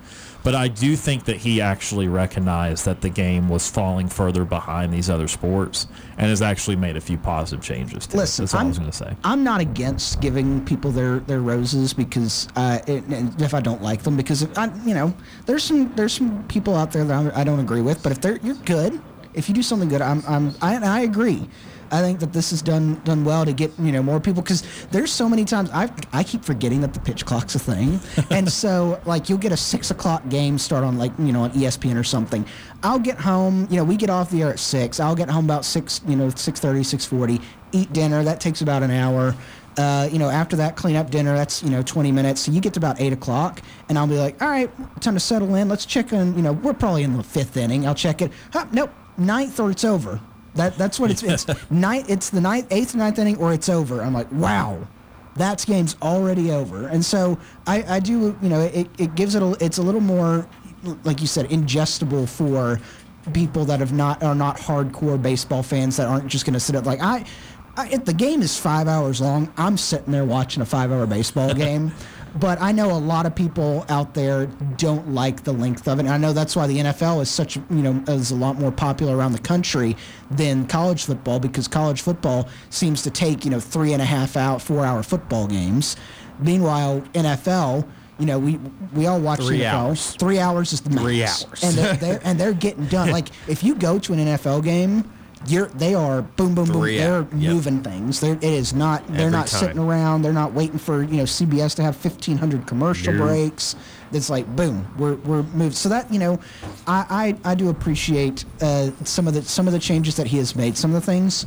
Yeah, no, are still Stupid. indefensible. I mean, Um, yeah. And again, Still awful. Overall, it's still bad. I just said I finally thought of something There's a that, little like, bit of a light. a little credit. and we for. can't give him too much credit. So again, on your nation's birthday, the game that is the the the game that is you know America's, America's pastime, one national TV game In unison. One, one national TV game. It's- Jinx Brooks, you It is.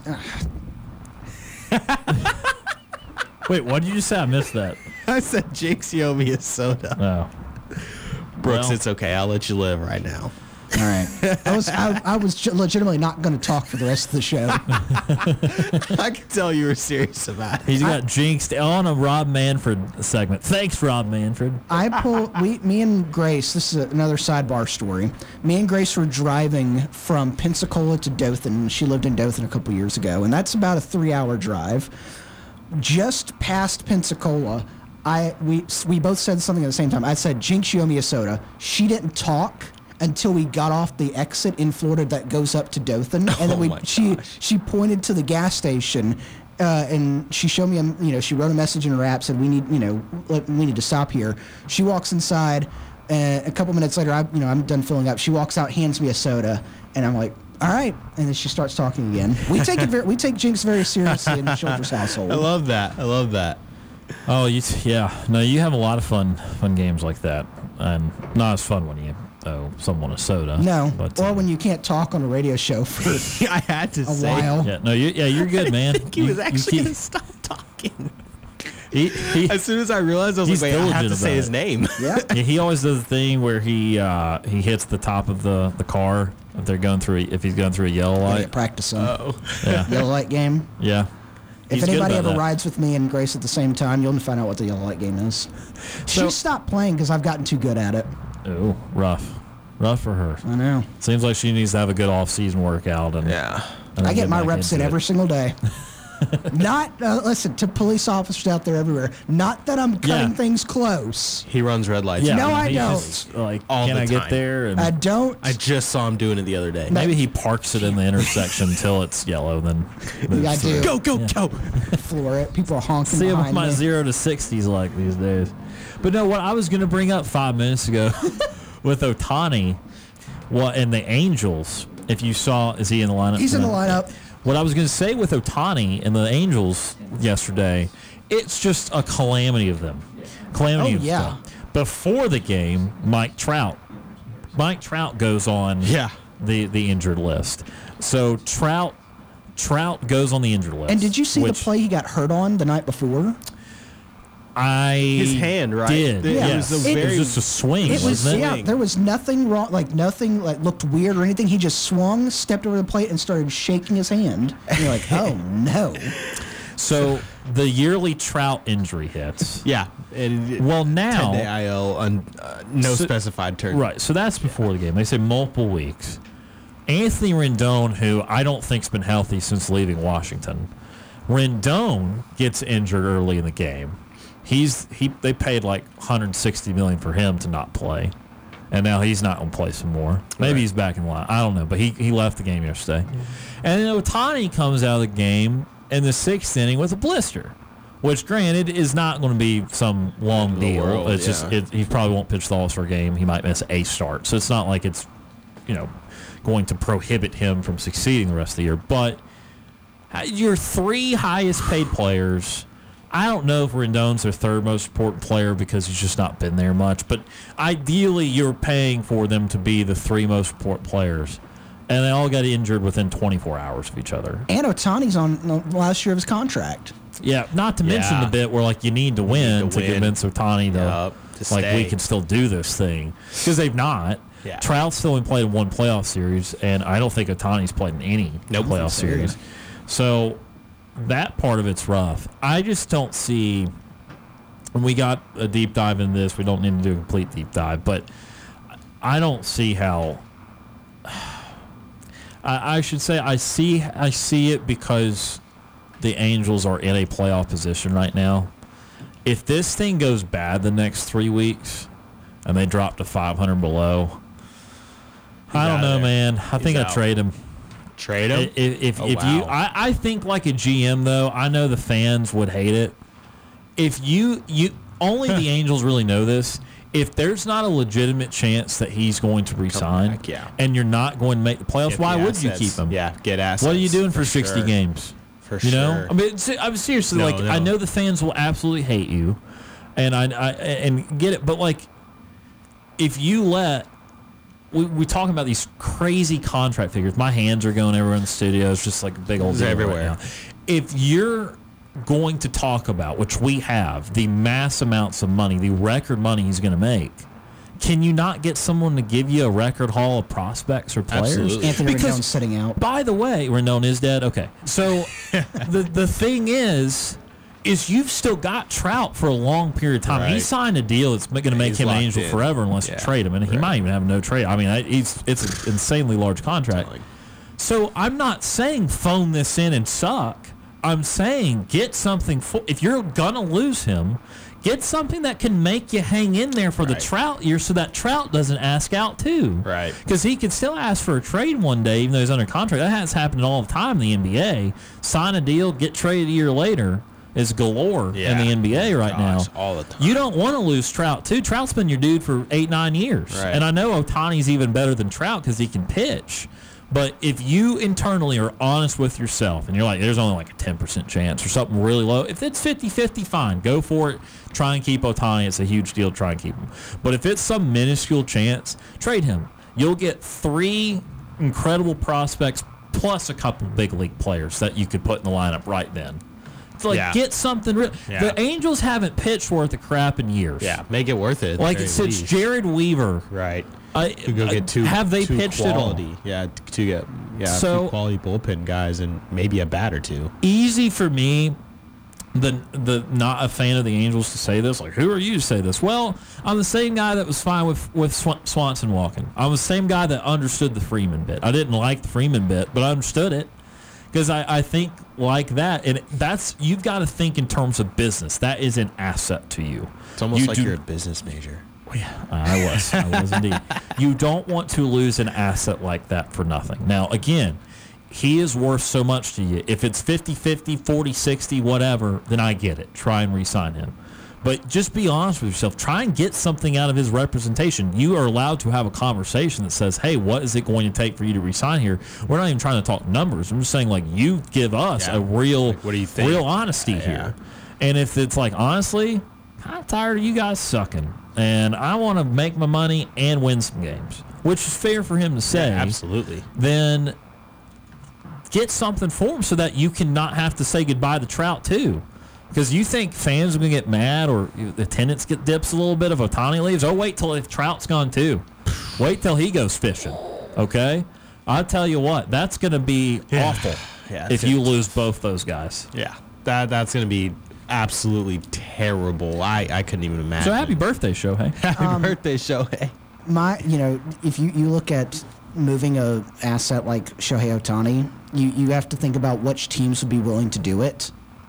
You know who I'd be scared that would be willing to do it? The Mets. The New York Mets. Yeah. Because they've got Mets the assets that they've got the assets that they could give and you're in the New York market and you can you can feasibly sell Shohei Ohtani on hey, we can win. look, we, we you know we're having a bad year this year, but we're going to change managers, and we're you know we're going to come back next year, and we're we've still got you're you're going to join a staff with Verlander, and Scherzer, and you, and we're you know we're going to give up a couple guys, you know maybe give up you know like a Francisco Lindor or somebody, uh, you know a couple a couple of the the hitter you know your your lineup, but if you add the bat of Ohtani into that, you can fe- you could feasibly sell them that we could be winners. Yeah. Oh yeah. And, And that- the, that- the effort's clearly there. as a as a Braves fan, as a baseball fan, looking at that what that potential lineup could be, just makes you just pee a little.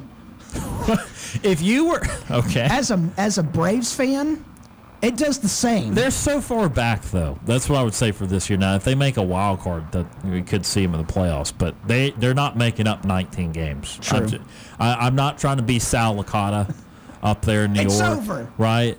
But I, I'm not saying the division's quite over. The Marlins and Phillies, it's not impossible. It's just unlikely.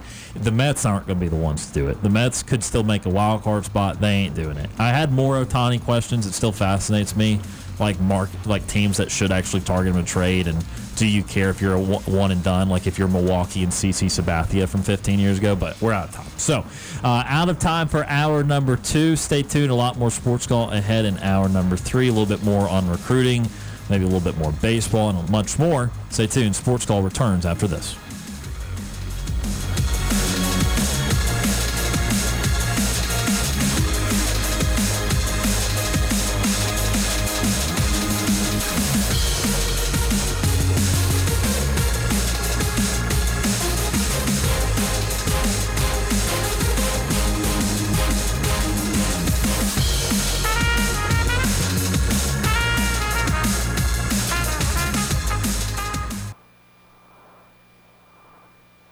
Two hours of sports call are finished. Don't touch that radio dial. We've got one more hour to go. Whether you're leaving work, cruising around town, or listening on demand, we've still got some fun left for you. To be part of the show, give us a call at 334 887 3401 locally or toll free at 1 888 9 Tiger 9. Auburn's first and Auburn's favorite sports talk show has been on the air since 1995 and is ready for 60 more minutes of fun. Now, let's get this hour of sports call started.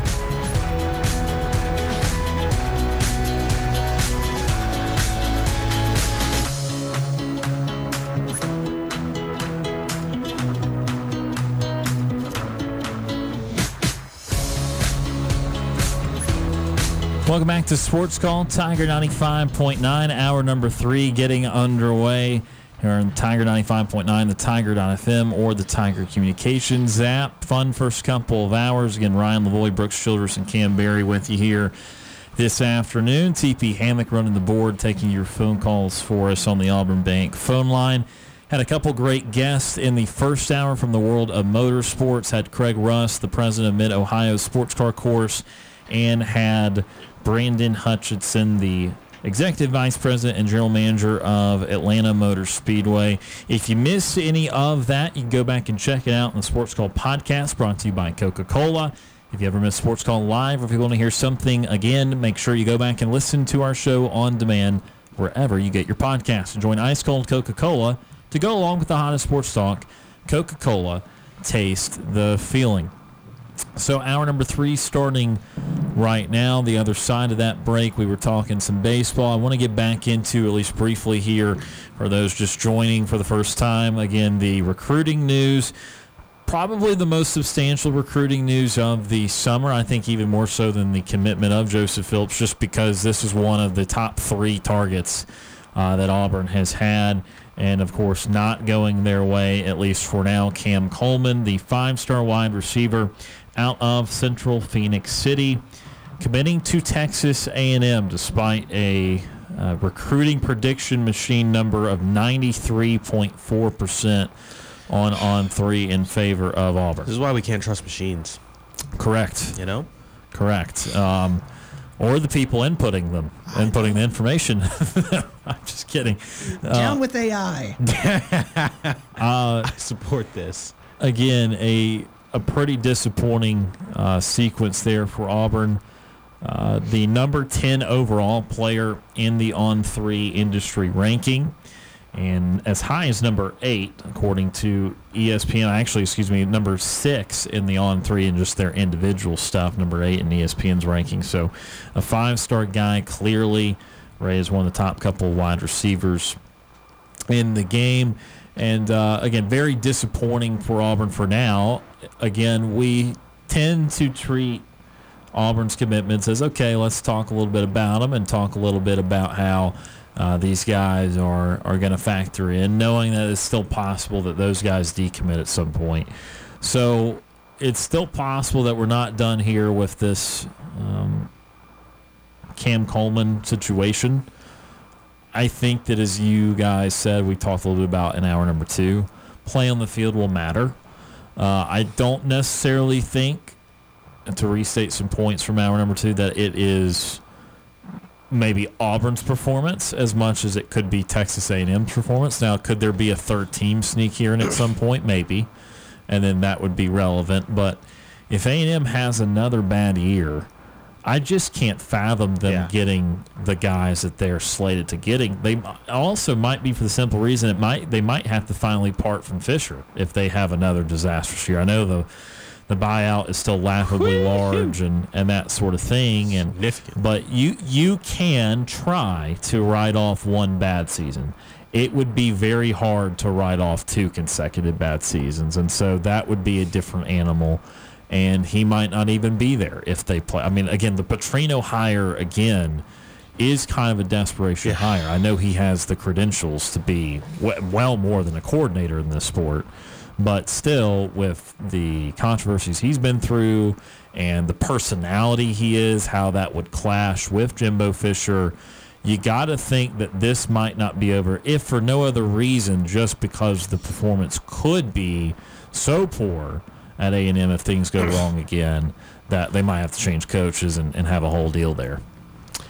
Yeah, they do run run the risk of that. Um, you know, just a, a switch in coaching regime, and, and that's where Auburn would really get, or just a lack of performance. That's where uh, Hugh Freeze and Auburn would absolutely be able to come in and capitalize and and say, well, this is what Texas A&M was doing, and as long as you know Hugh Freeze in year one and Auburn performs, then absolutely they, they'll be able to. Um, you know, kind of slide in there, maybe able, maybe be able to take Cam Coleman and, and get him to flip, um, because it is a long, you know, recruiting is for the most part it's a marathon all the way up until you know the time comes to for the player to get on campus. So you have plenty of opportunity to uh, flip him, get him, you know, maybe thinking a little bit more. And again, you know, like I said before, he's in your backyard, so.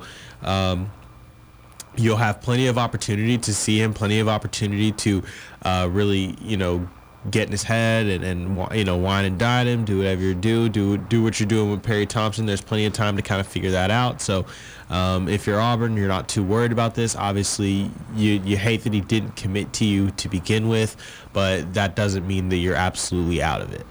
You see, uh, the thing is, is uh, with with Texas A&M uh, specifically for them, it's it feels like e- if, you know even if they have another bad year uh, this coming year, I, I don't know how far down you go in recruiting uh, unless you don't do anything with Jimbo. I, I think that if you if you take a step back, the, another step back this year, if you if the the boosters at Texas A&M and the and the the administration down there don't move on from Jimbo, uh, that's when you're gonna you would I think you could possibly see a step step back. I I think if if you take a step back this year and uh, on the field and you do get rid of Jimbo with that massive buyout, which I'm sure you know there's enough money to to throw at them to, to get him out of there.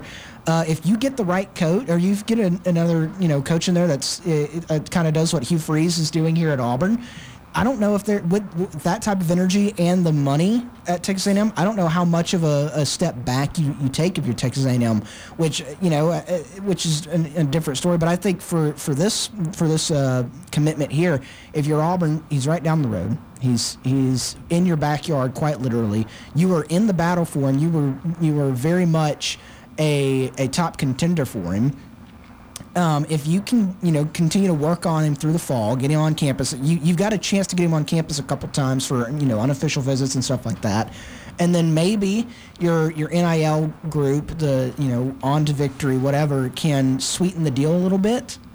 Uh, it, you you've got the chance to, like you guys have said, you've got the chance to flip them because it's still a long process. It, it's not signing day today. So you, it's it's still a, a, ways out, and even if it was signing day today, you know you still got you know maybe he goes maybe someone you know you, you lose a, a, a recruit, they go to the campus, they see they don't really like it. Guess what? They're probably in the transfer portal pretty quick, and so it, it's uh, there there's so many different avenues right now for you to still you know build your team here for for Auburn uh, in the future. And it with with this particular one, it, it, like you you guys have said, it's not the end of the road. A commitment is it, we everybody knows. And you know, it, it, when you see the that graphic get out on social media say I'm committed, 100% committed, you're like, oh, all right, you you're like, man, yeah. Like, all right, well, no, no, sure, you're 100% committed for 100 now. minus like 18%, right. minus 12%. It's right. like losing a game in the in the Major League Baseball season. Like you you see, you're like, oh, well, we'll try again. Yeah, and, uh, and you, you still got a chance to win the series. So, yeah, I, look, Jimbo Fisher in his time at A&M now, 39 and 21, 23 and 18 in the SEC. If he were to repeat last year, now the overall record is not going to change too much around 500, but if he were to repeat last year, which was 2 and 6 in the league, then that would be 25 and 24 overall in league play. I mean, that would be essentially 500 for a coach that's being paid, you know, top five money in, in the country. And, you know, it is really difficult to sell that to, I'm not talking the recruiting aspect of it. It's difficult to sell that on the board at that point. It's going to be difficult to sell just being able to retain his job Right. And I think that not worth it. Again, you can try and make an argument. All right, last year was just a a bad year. It was everything hit the fan, everything that could go wrong did, and you can try and make that argument. I'm not saying it's a great argument. I'm saying you can follow that logic. The other years at A&M for their nine and four, eight and five, nine and one, eight and four. So yes, technically no 10 win seasons, although I think we have to be careful of that in the context because 2020 they were nine and one. They only lost one game. All the games were obviously league games except for their bowl game against North Carolina. That was clearly going to be a 10 or 11 win team. So say, oh no, 10 win seasons. Right. Okay, yes, but that is a misleading uh, number there when we're talking about a season in which only 10 games were played and only nine in the regular season. So, uh, or, or I guess they had a game dropped then because actually we everyone played 10 games that year. So I don't know. I guess they had a game postponed or canceled that year. But but nevertheless, nine and one would have become a double digit season. So that was a truly great season. That season had them finish in the top five of the country that season would have been a playoff season in 2024 and beyond. But the other three years there were eight nine win teams, and then last year was the five and seven. So, do you get back to eight nine wins where you can pitch that you're on the rise, or do you have another clunker five and seven? And that will be the question for them. Their schedule this year got to double check the East teams, but no one around them in the West, to me, took a marketable step back. Who would have taken a step back other than Mississippi State, who was still in a low place to begin with? You know, so I mean, like, sure, you can tell me State's not as good. All right, does that matter a whole lot though when you've still got Alabama, you've got LSU, who's automatically good. So looking at A and M schedule this year, it's at Miami, is their big non-conference game. That's going to be difficult. Their west, uh, their east games are in back-to-back games with a bye week in between them at Tennessee. Right. That's not a good one to have. no. And then they host South Carolina. That's fine. But South Carolina's loss. They're on the up and up. Yeah, South yeah. Carolina. Did they beat them last year? Might have beat them last year. Did, did Uh, they play South Carolina? I think that's Yeah, the, that's that's their- that's all- the all the constant time. one because Okay. Tennessee's constant's Alabama. right, right. So I, I think I think they lost South Carolina. Yeah, 30 to last year. 24. So they already lost to them once. Now uh, they do get them at home, but I don't see why South Carolina would be worse than last year. So A&M needs to improve. Right. So the moral of the story is, without breaking down the whole schedule, there's nothing that makes you inherently think they're going to be better. Right. Uh, by schedule, they're not going to get more freebies. They're going to have to improve themselves. That's how they have a better record. We're going to go to our first timeout of our number three. When we come back, we'll hit the Auburn Bank phone line. You're listening to the Wednesday edition of Sports Call on Tiger 95.9.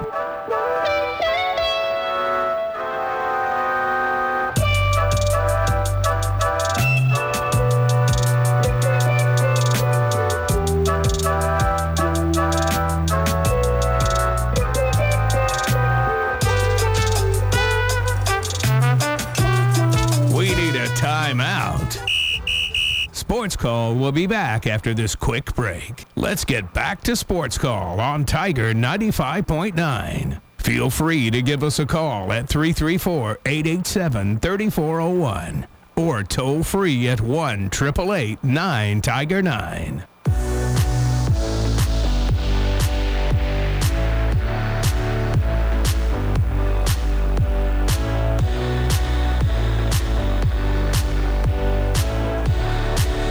Welcome back to Sports Call Tiger 95.9, the Tiger.fm, and the Tiger Communications app.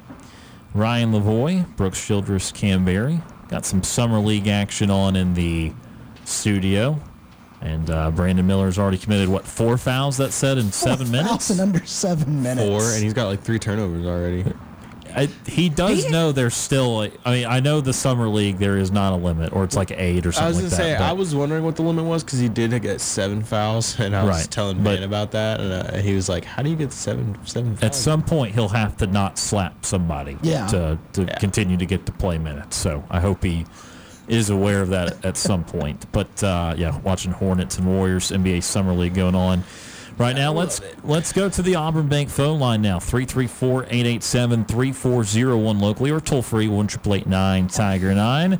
First up here in the hour number three, James from Montgomery. James is with us. James, how are you doing today? I'm good in War Eagle. War Eagle. Yeah, did y'all hear about a lot of ESPN uh, sports analysts uh, getting fired from uh, the ESPN uh, family of network? Yeah, that's something that we hit on a, a little bit on Friday, as that was when the majority of those layoffs came. And there's some really big, uh, talented people, uh, people that had been at the network for a long time, like Suzy Kolber, uh, who had anchored NFL coverage. Uh, someone like Todd McShay, who was big into the NFL draft side of things. Jalen Rose in basketball, and uh, uh, LaPhonso Ellis for college basketball, David David Pollack in the college football side of things. Seemed like they let go of one or two people from really kind of every side of it, and uh, it was very sad to see some very talented people go. Yeah, because you know, with some of the uh, some with some of those people that had been there with ESPN since you know for years on their on their um, you know on their business contract, like uh, Max Kellerman.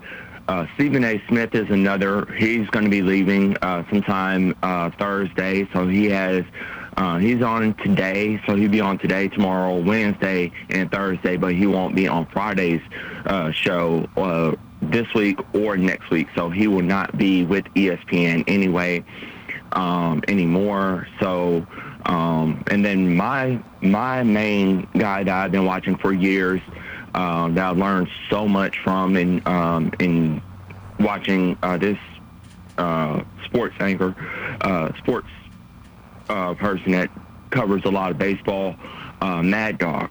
I, I I think you know they don't need to pull the plug on him because I learned everything from him as well. He's a really good guy. I think uh, ESPN should just leave him where he's at right now. Well, I have good news for you. He has not been fired. He is uh, he is still at ESPN, as far as I'm aware. He was not one of the the names listed on Friday or, or Monday or anything like that. And I, I think one more name came out earlier today, but it was not uh, Chris Mad Dog Russo. So he's still there. Yeah, because uh, with him, I I actually learn a lot from him. So he's like my he's like my uh, teacher in a way. So whenever he's on, I'm like sitting there like listening to his commentating, and I'm thinking like, okay, this is the guy that I need to learn from. This is the guy that I need to learn all of my sports uh, information from and see how he actually talked about sports because I actually think um, I'm thinking like if I was a, a sports analyst for ESPN, me and him will be talking about sports 24/7 as well. Fascinating, yeah. I mean, he uh, he's definitely got a big personality, and he uh, he does yell a good bit. But uh, yeah, he's been on MLB Network for a long time, and then has been on ESPN for a few years now. So definitely very aware of him, but I have not always heard him as maybe one of the most prominent people in the uh, sports opinion world. But uh, very interesting. Yes, as well, because I know with some of the uh, ladies that I've actually seen on ESPN, like uh, Stacy uh, Steele, uh, her last name I can't pronounce. Um, it's so hard to pronounce her last name, so I just say her first name, uh, Stacy, as well.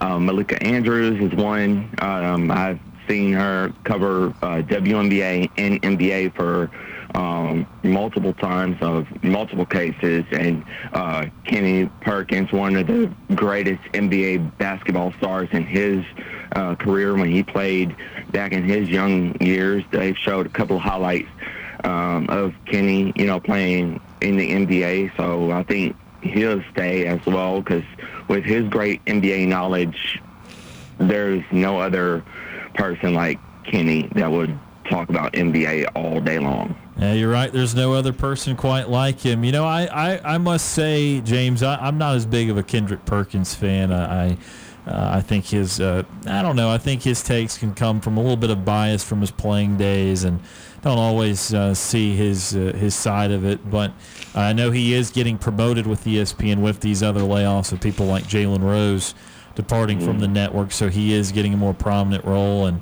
Uh, yeah, I know that he was on some good teams. He didn't necessarily always play a lot on some of those teams. Like he was on the 2015 Cavs team, for instance, that lost to the Warriors in the finals. But, uh, but uh, yeah, no, he's uh, definitely going to be a more prominent figure at, at ESPN going forward. Yes, as well. And then with the NFL uh, season uh, right around the corner, with opening up with the 2023 Hall of Fame enshrinement ceremony game. Um, do you think that Aaron Rodgers might have a chance of actually winning the Hall of Fame uh, game this year as well? Because I know he's looking kind of slow in his um, in his mini camps as well. But I'm not quite sure if it's his age that tells it. But I, I don't I don't see other people see uh, the Jets winning a Super Bowl. I, I don't see the New York Jets or the Giants or the Jaguars or the Kansas City Chiefs uh, winning a Super Bowl in 2024. I don't see none of those teams actually winning a Super Bowl. Maybe they can uh, win a playoff game this year, but I don't see none of those teams uh, winning a Super Bowl this year. Oh wow! So you've kind of uh, changed up opinion a little bit because I remember James, you had uh, the Jets in the Super Bowl uh, as recently as a week or two ago, but you've kind of had a change of heart there. Mm-hmm.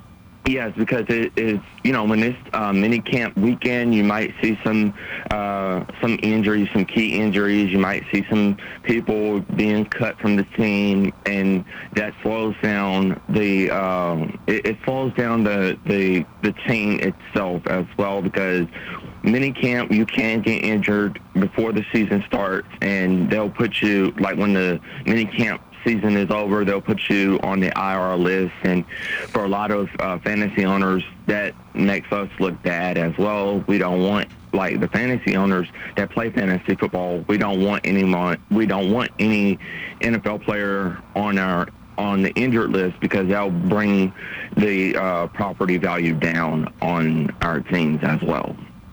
Oh, are we talking housing at the end? I mean that. Uh, I mean, yeah. I mean, I think that uh, obviously, you you lose some guys to injury, then the team's going to be affected. But also, I guarantee those teams don't want those guys to be injured, and it's going to hurt them too. So, uh, I don't think it's a, a, light thing that they, they have to put some of those guys on on uh, injured reserve there. But also that's why some people hold their fantasy drafts a little bit later, maybe the week before the season starts, instead of kind of out out in the summer to kind of guard against some of that sort of thing.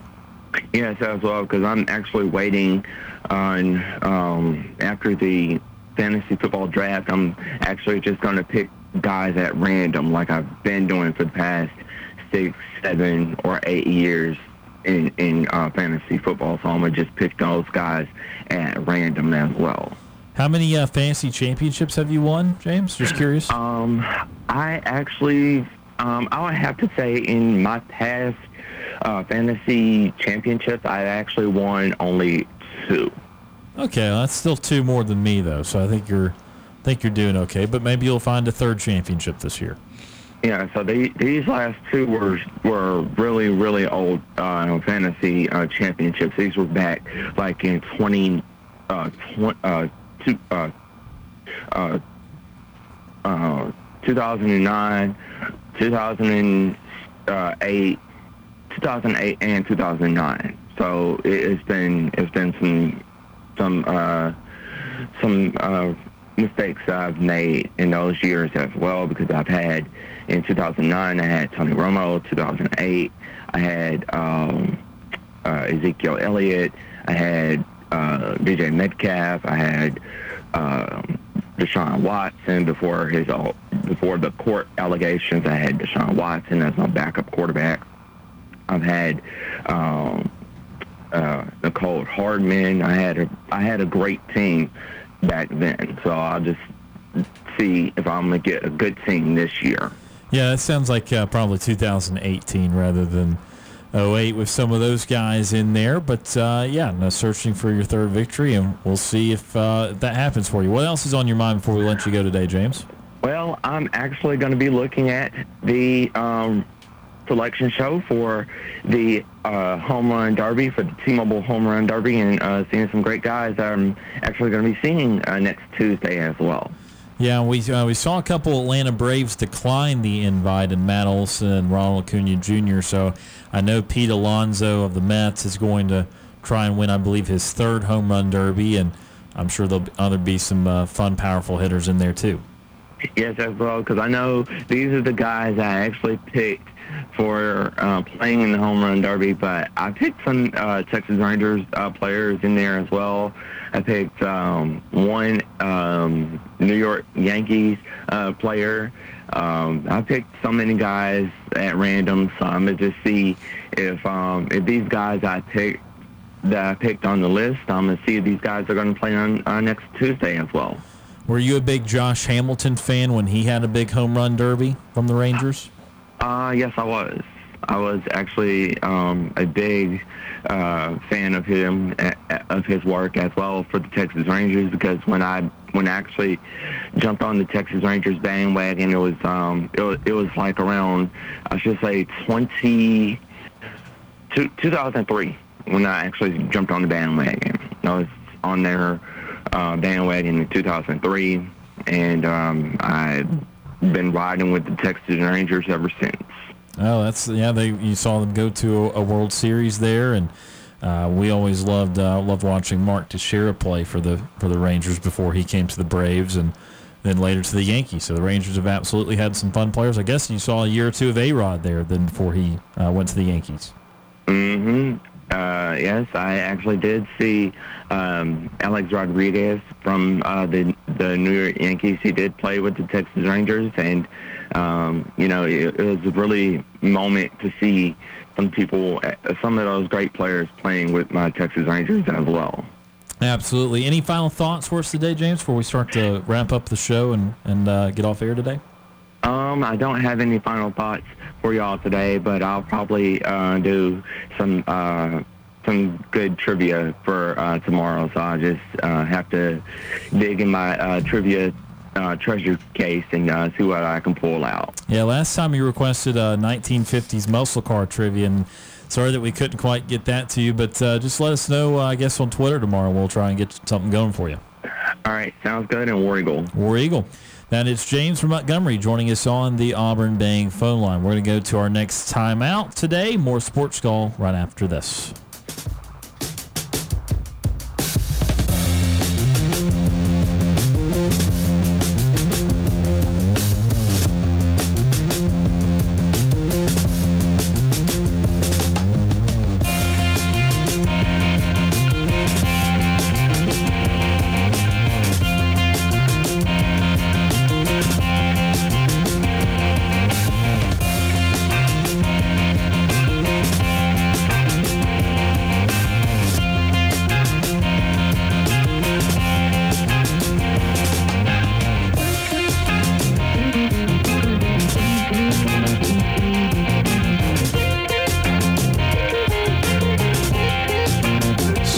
Call has been on the air since 1995.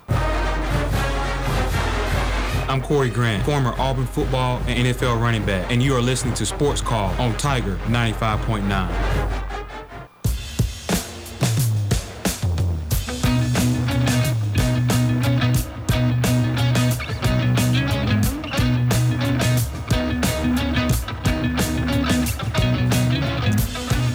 back to Sports Call, Tiger 95.9.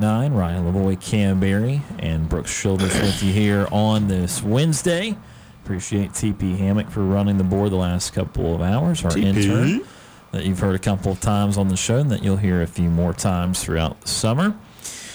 Starting to run a little bit low on time. We talked in the first segment of this hour and also a little bit in the four o'clock hour about Cam Coleman, about some of the things going on recruiting wise for Auburn. Auburn did ultimately, despite not getting Cam Coleman, at least for now, again, continuing to use that tag, Auburn was able to land a three star recruit yesterday on the 4th of July in the form of linebacker out of Clay Chalkville, D'Angelo Barber. Also in the Auburn football universe, it's been a very successful marketing campaign this offseason as Auburn last week broke the record for most season tickets sold and today announced that they have officially sold out of season tickets. I don't know if it's the first time they've ever sold out. The logic would say if they broke the record before selling out, they would be then selling out but I, for the first time but i don't think that's necessarily true i think they've made more available in recent Right. years than Right. maybe in the past but the exact number 63,500 season tickets sold. You do the math there, there, excuse me.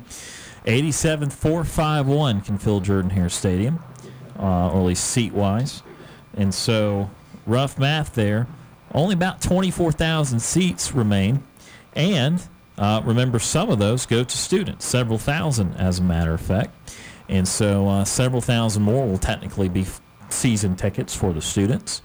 And also read that the Georgia game in its totality is already sold out. So, individual tickets already gone there. A little surprised the Iron Bowl did not go before the Georgia game, but nevertheless, Georgia earlier in the season. So, uh, maybe that, maybe Yeah, that's maybe part that of it. a part of it for sure. So anyway, Auburn setting uh, great uh, records here in the ticket sales department, kind of matching the enthusiasm of a fan base that uh, just feels like the team and the program's moving in a positive direction again. Not necessarily that it's in some incredible place because there's still a lot of work to do, but. Uh, again, fan excitement throughout this summer has continued to increase, and season tickets kind of bear that out. Yeah, people are excited. Uh, I mean, and it's showing through through the ticket sales. Uh, having it completely sold out, um, the tickets that are available, that's that's big time for sure. Um, a lot of excitement. Hugh Freeze has really Hugh Freeze and, and everybody that's been marketing him and, and everything that's been going on. They've been doing a really good job. Uh, they've got the fan base kind of really um, back into being interested in uh, in football and, and wanting to and thinking this team can succeed, thinking this team um, will be successful in the long run. I mean, man, that's a lot of season tickets, uh, and they'll they'll be um, really really exciting. Um, hopefully, hopefully it turns into a good season. So we'll see. Jordan Hare will absolutely be packed, though. That's what we know for a fact. Absolutely, and again with, uh, you know, look, I, how many would you estimate would be the the student tickets? That's what I we're was thinking trying to look, and I, I don't. There's nowhere that I can 10,000? find, and it, it feels like. I mean, it, it feels like it, but it, I don't know if it's. It, it, 'Cause- that's a pretty big student section if you think about it. It's twenty yard, twenty to twenty five yard line, and then around to about Almost the, the fifth. midway point in the end zone. Yeah. because the the fraternity sit about 25 yard line and then it wraps around behind where the band is and then uh, to the to the middle of the end zone. I don't know again eight ten thousand somewhere in there would be my rough guess. I would think so too. so not that means you know not an incredible amount of single game tickets available uh, for the for the majority of the season once you factor in those probably 10 15,000 or less. And obviously like we said uh, for the Georgia game um, already completely sold out. So again, go ahead and get on those single game tickets if you uh, think you want to go, or li- or at least you're going to be on the secondary market, paying uh, paying double and triple, especially if the team ends up being good this year. We have time for one more phone call today on the Auburn Bank phone line, 334-887-3401 locally or toll free 1 Tiger 9. Next up today, Jeff from Columbus. Jeff joins us. Jeff, how are you doing today? Doing good, guys. How are you all? Doing well. Doing I well. I hope you had a good day off. Man, uh, I'm, surely somebody would let the cat out of the bag on this NIL NIL stuff. I mean, with all these, somebody's got to write the checks, right? So Yes. Somebody's got to be able to tell us. Not, I mean, put my wife in charge of one, and I guarantee you the cat would be out of the bag, right? okay, because so Texas A&M is definitely an NIL thing. I mean, because I mean, uh, there are other schools that have better quarterbacks, better, better, you know, uh, I, I, what, what should I say? A better opportunity for a receiver of his caliber, right? Right. Uh, even if it's not Auburn, right? Or it, it's Ohio State, or why not go to uh, USC, right? Let uh, what's his name? Lincoln Riley. The Heisman Trophy. Oh. Caleb Williams. Yeah, no, I, Caleb Will, Williams throw you the ball, right? So my thing is, somebody mentioned uh, million dollars, right? So is that the offering price now? I mean, why would this guy commit? Okay, surely they're not going to pay him a million dollars right now just for committing. Yeah, no, I mean certainly nothing would happen until he he signed and and actually arrived on campus. I think that the best I know is that even these three and four star guys or lower fours are probably getting a couple hundred thousand to go to these big schools somewhere in there. Okay. And then You're kidding and yeah, Really? and then um, I would say that the five star guys, it can be it can be very case by case, but a million dollars is probably even lowballing some of the biggest ones. That's so unreal. It's hard to imagine. is. I'm Yeah. just trying to think back when I was 17 or 18 years old. You know, my parents would have said, "Yeah, sign there," right? but but like you, but but like you say, uh, I mean, with a million dollars, seriously, if you're a middle income family with a million dollars, you won't have to work again. Right, you're You not know, middle income anymore. Lot of that. Yeah, exactly. But you don't have to spend it all. If you're smart enough, you won't have to work. So, um, uh, but uh, I was just wondering. Okay, if he's not guaranteed that money right now, he hadn't produced anything, right? Right. So basically, he's saying that why would he sign on July 4th? Okay, when he hadn't played the senior year, he doesn't know what the teams are going to do. You know, he doesn't know what Texas A&M's going to do, what Auburn's going to do, or something like that. So why would he even sign or say he's signed? Right? Would it be extortion just to get more money? I mean, I don't think that he. Correct me if I'm wrong. I don't think he can sign until signing day. I, I'm not sure that. But I mean, I guess when I get, well, can he sign an NIL contract? Now that he could sign, yes, um, but it, it, I assume that it would be bound to something. I mean, it would be a horrific contract or a horrific agreement if you didn't even make the kid play it down or have a practice or something in your uniform. I mean, Right. you can't. Yeah, Well, and, and I guess that's what I'm saying about somebody is had has got to let the cat out of the bag. Somebody's got to let us know how this system works. And I can't believe that all the football players, all the people with the money, all the teams, somebody hasn't leaked something somewhere as far as like, okay, they sign a NIL deal every year, right?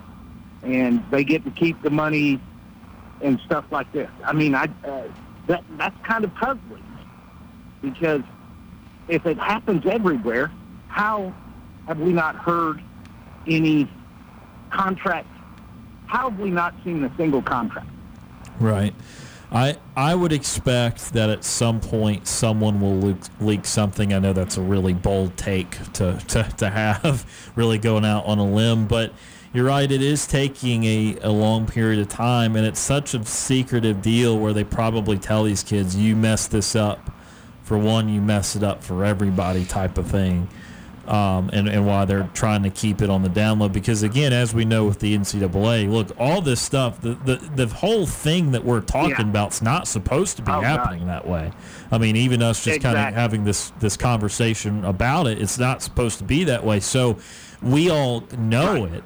And the NCAA knows yeah. it too, but as long as you don't flaunt it, as we've talked about with many types of recruiting, as long as you don't flaunt something, NCAA doesn't come knocking. So you know, if one if someone wanted to really be out to get a school or or something, they could in theory, but obviously the school and the boosters are going to make everything in their power. They're going to I mean, they're going to be smart, successful business people. They're going to try and have outs and try and have maybe even non-disclosures if they have to. I mean, they're going to they're going to have a lot of uh, legal stuff that they're going to try and back their things out of to where they wouldn't be on the hook right. if, if someone tried to expose them.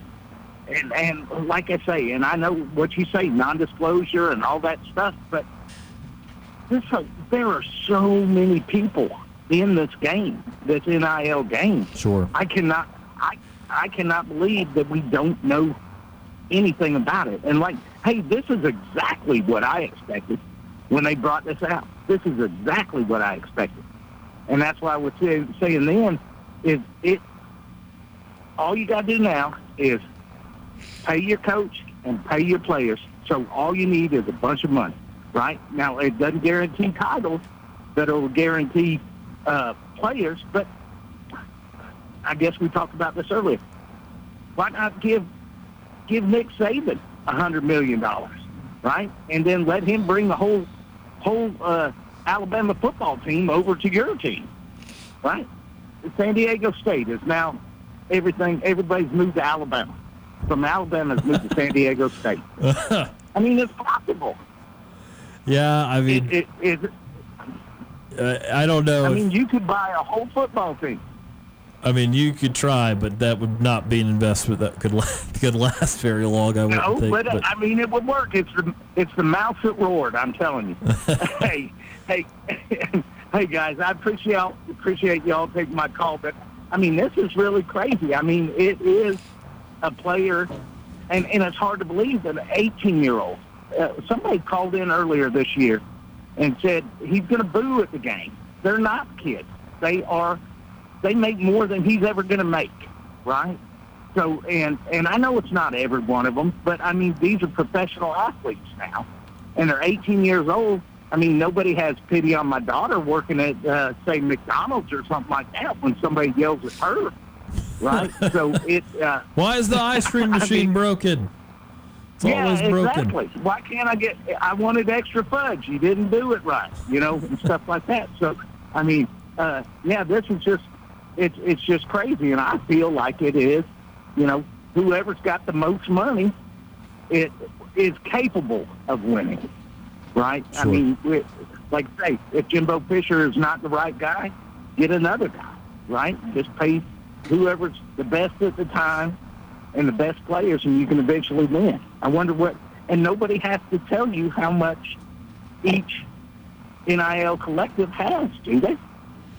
Not that I'm aware of. Uh, I think I think some like to tout their figure. I think some I think some oh, give oh, yeah. their figures because they could show you how much they have, and uh, lure recruits that way, but I don't think it's mandated. We're about out of time here, Jeff, I mean, so we will okay, have to. All right, sorry. All right, guys, I appreciate it, and, and I'll talk to y'all later on. Absolutely, Jeff. I we am. appreciate your phone call as always. That is Jeff from Columbus joining us on the Auburn Bank phone line. Yeah, down to just about 60 seconds left in the show, but I'm sure that we will have more NIL conversations and recruiting conversations with our, our good friend Jeff from uh, Columbus. But yeah, the Texas A&M stuff. I mean, again, we, we talked about a little bit earlier, but uh, there's just there's just no way to think that it's not a huge part uh, the biggest part of why A&M is still recruiting at a high level despite coming off of a 5 and 7 season and a lot of controversy there. We're down to our final minute of the show time for a nightly TV guide. Our show is about to end, but we've got you covered on entertainment for the evening. Here's Sports Call's nightly TV guide. Sports Call's nightly TV guide presented by White Claw Hard Seltzer. Brooks, real quickly, what we got? Uh, movie picks for you tonight, 6 o'clock on Nickelodeon. It's become a staple, Hotel Transylvania. It's Adam Sandler, all his best friends in an animated uh, feature for the kids. Six 6.30 on FX, your Marvel fix for the evening. It's Thor, the original one, so check it out. And then at 7 o'clock on Sci-Fi, if you want some little more... Uh, action uh, than Thor. Rise of the Planet of the Apes is on tonight, 7 o'clock Thor's on a lot of sci-fi. action, too. It is a lot of action. Sports picks for you tonight. A little sparse. You got some NBA Summer League action for you tonight. Seven o'clock on ESPN dose. It is uh, San. No, it's on ESPN actually. Uh, the San Antonio Spurs take on the Los Angeles Lakers. Follow that up at nine o'clock on Miami uh, with Miami Heat taking on the Sacramento Kings. And of course, the Braves are back in action tonight, wrapping up three-game series in Cleveland against the Guardians at 6:10 on Bally Sports South. Mike Soroka getting the ball tonight on the mound for the Braves to wrap this series up. Braves have an off day tomorrow before heading to Tampa. Braves look to win the series tonight, and that's looking at TVI brought to you by our friends at White Claw Hard Seltzer. I'm looking forward to when Un- Uncut Gems makes it because that's the one time you wouldn't say Adam Sandler and all of his friends. so I'm looking forward to that. Adam Sandler and some athletes he likes. Yes. Uh, that, uh, again, is the TV guide presented by White Claw Hard Seltzer. Brooks, thank you very much, sir. We'll Yep. see you again tomorrow. See ya. Kam, thank you for being on the show today. We'll see you again on Friday. Yes, sir. See you on Friday. And that will do it for the show today. Again, we want to thank Craig Rust, the president of Mid Ohio Sports Car Course, and Brandon Hutchison, the executive vice president and general manager of Atlanta Motor Speedway, for joining us on the show. And of course, as always, we appreciate all of those that tuned in and called in. For Kam Berry and Brooks Childress and TP Hammock for running the board, my name is Ryan Lavoie. Have a great Wednesday night, and we'll talk to you again tomorrow.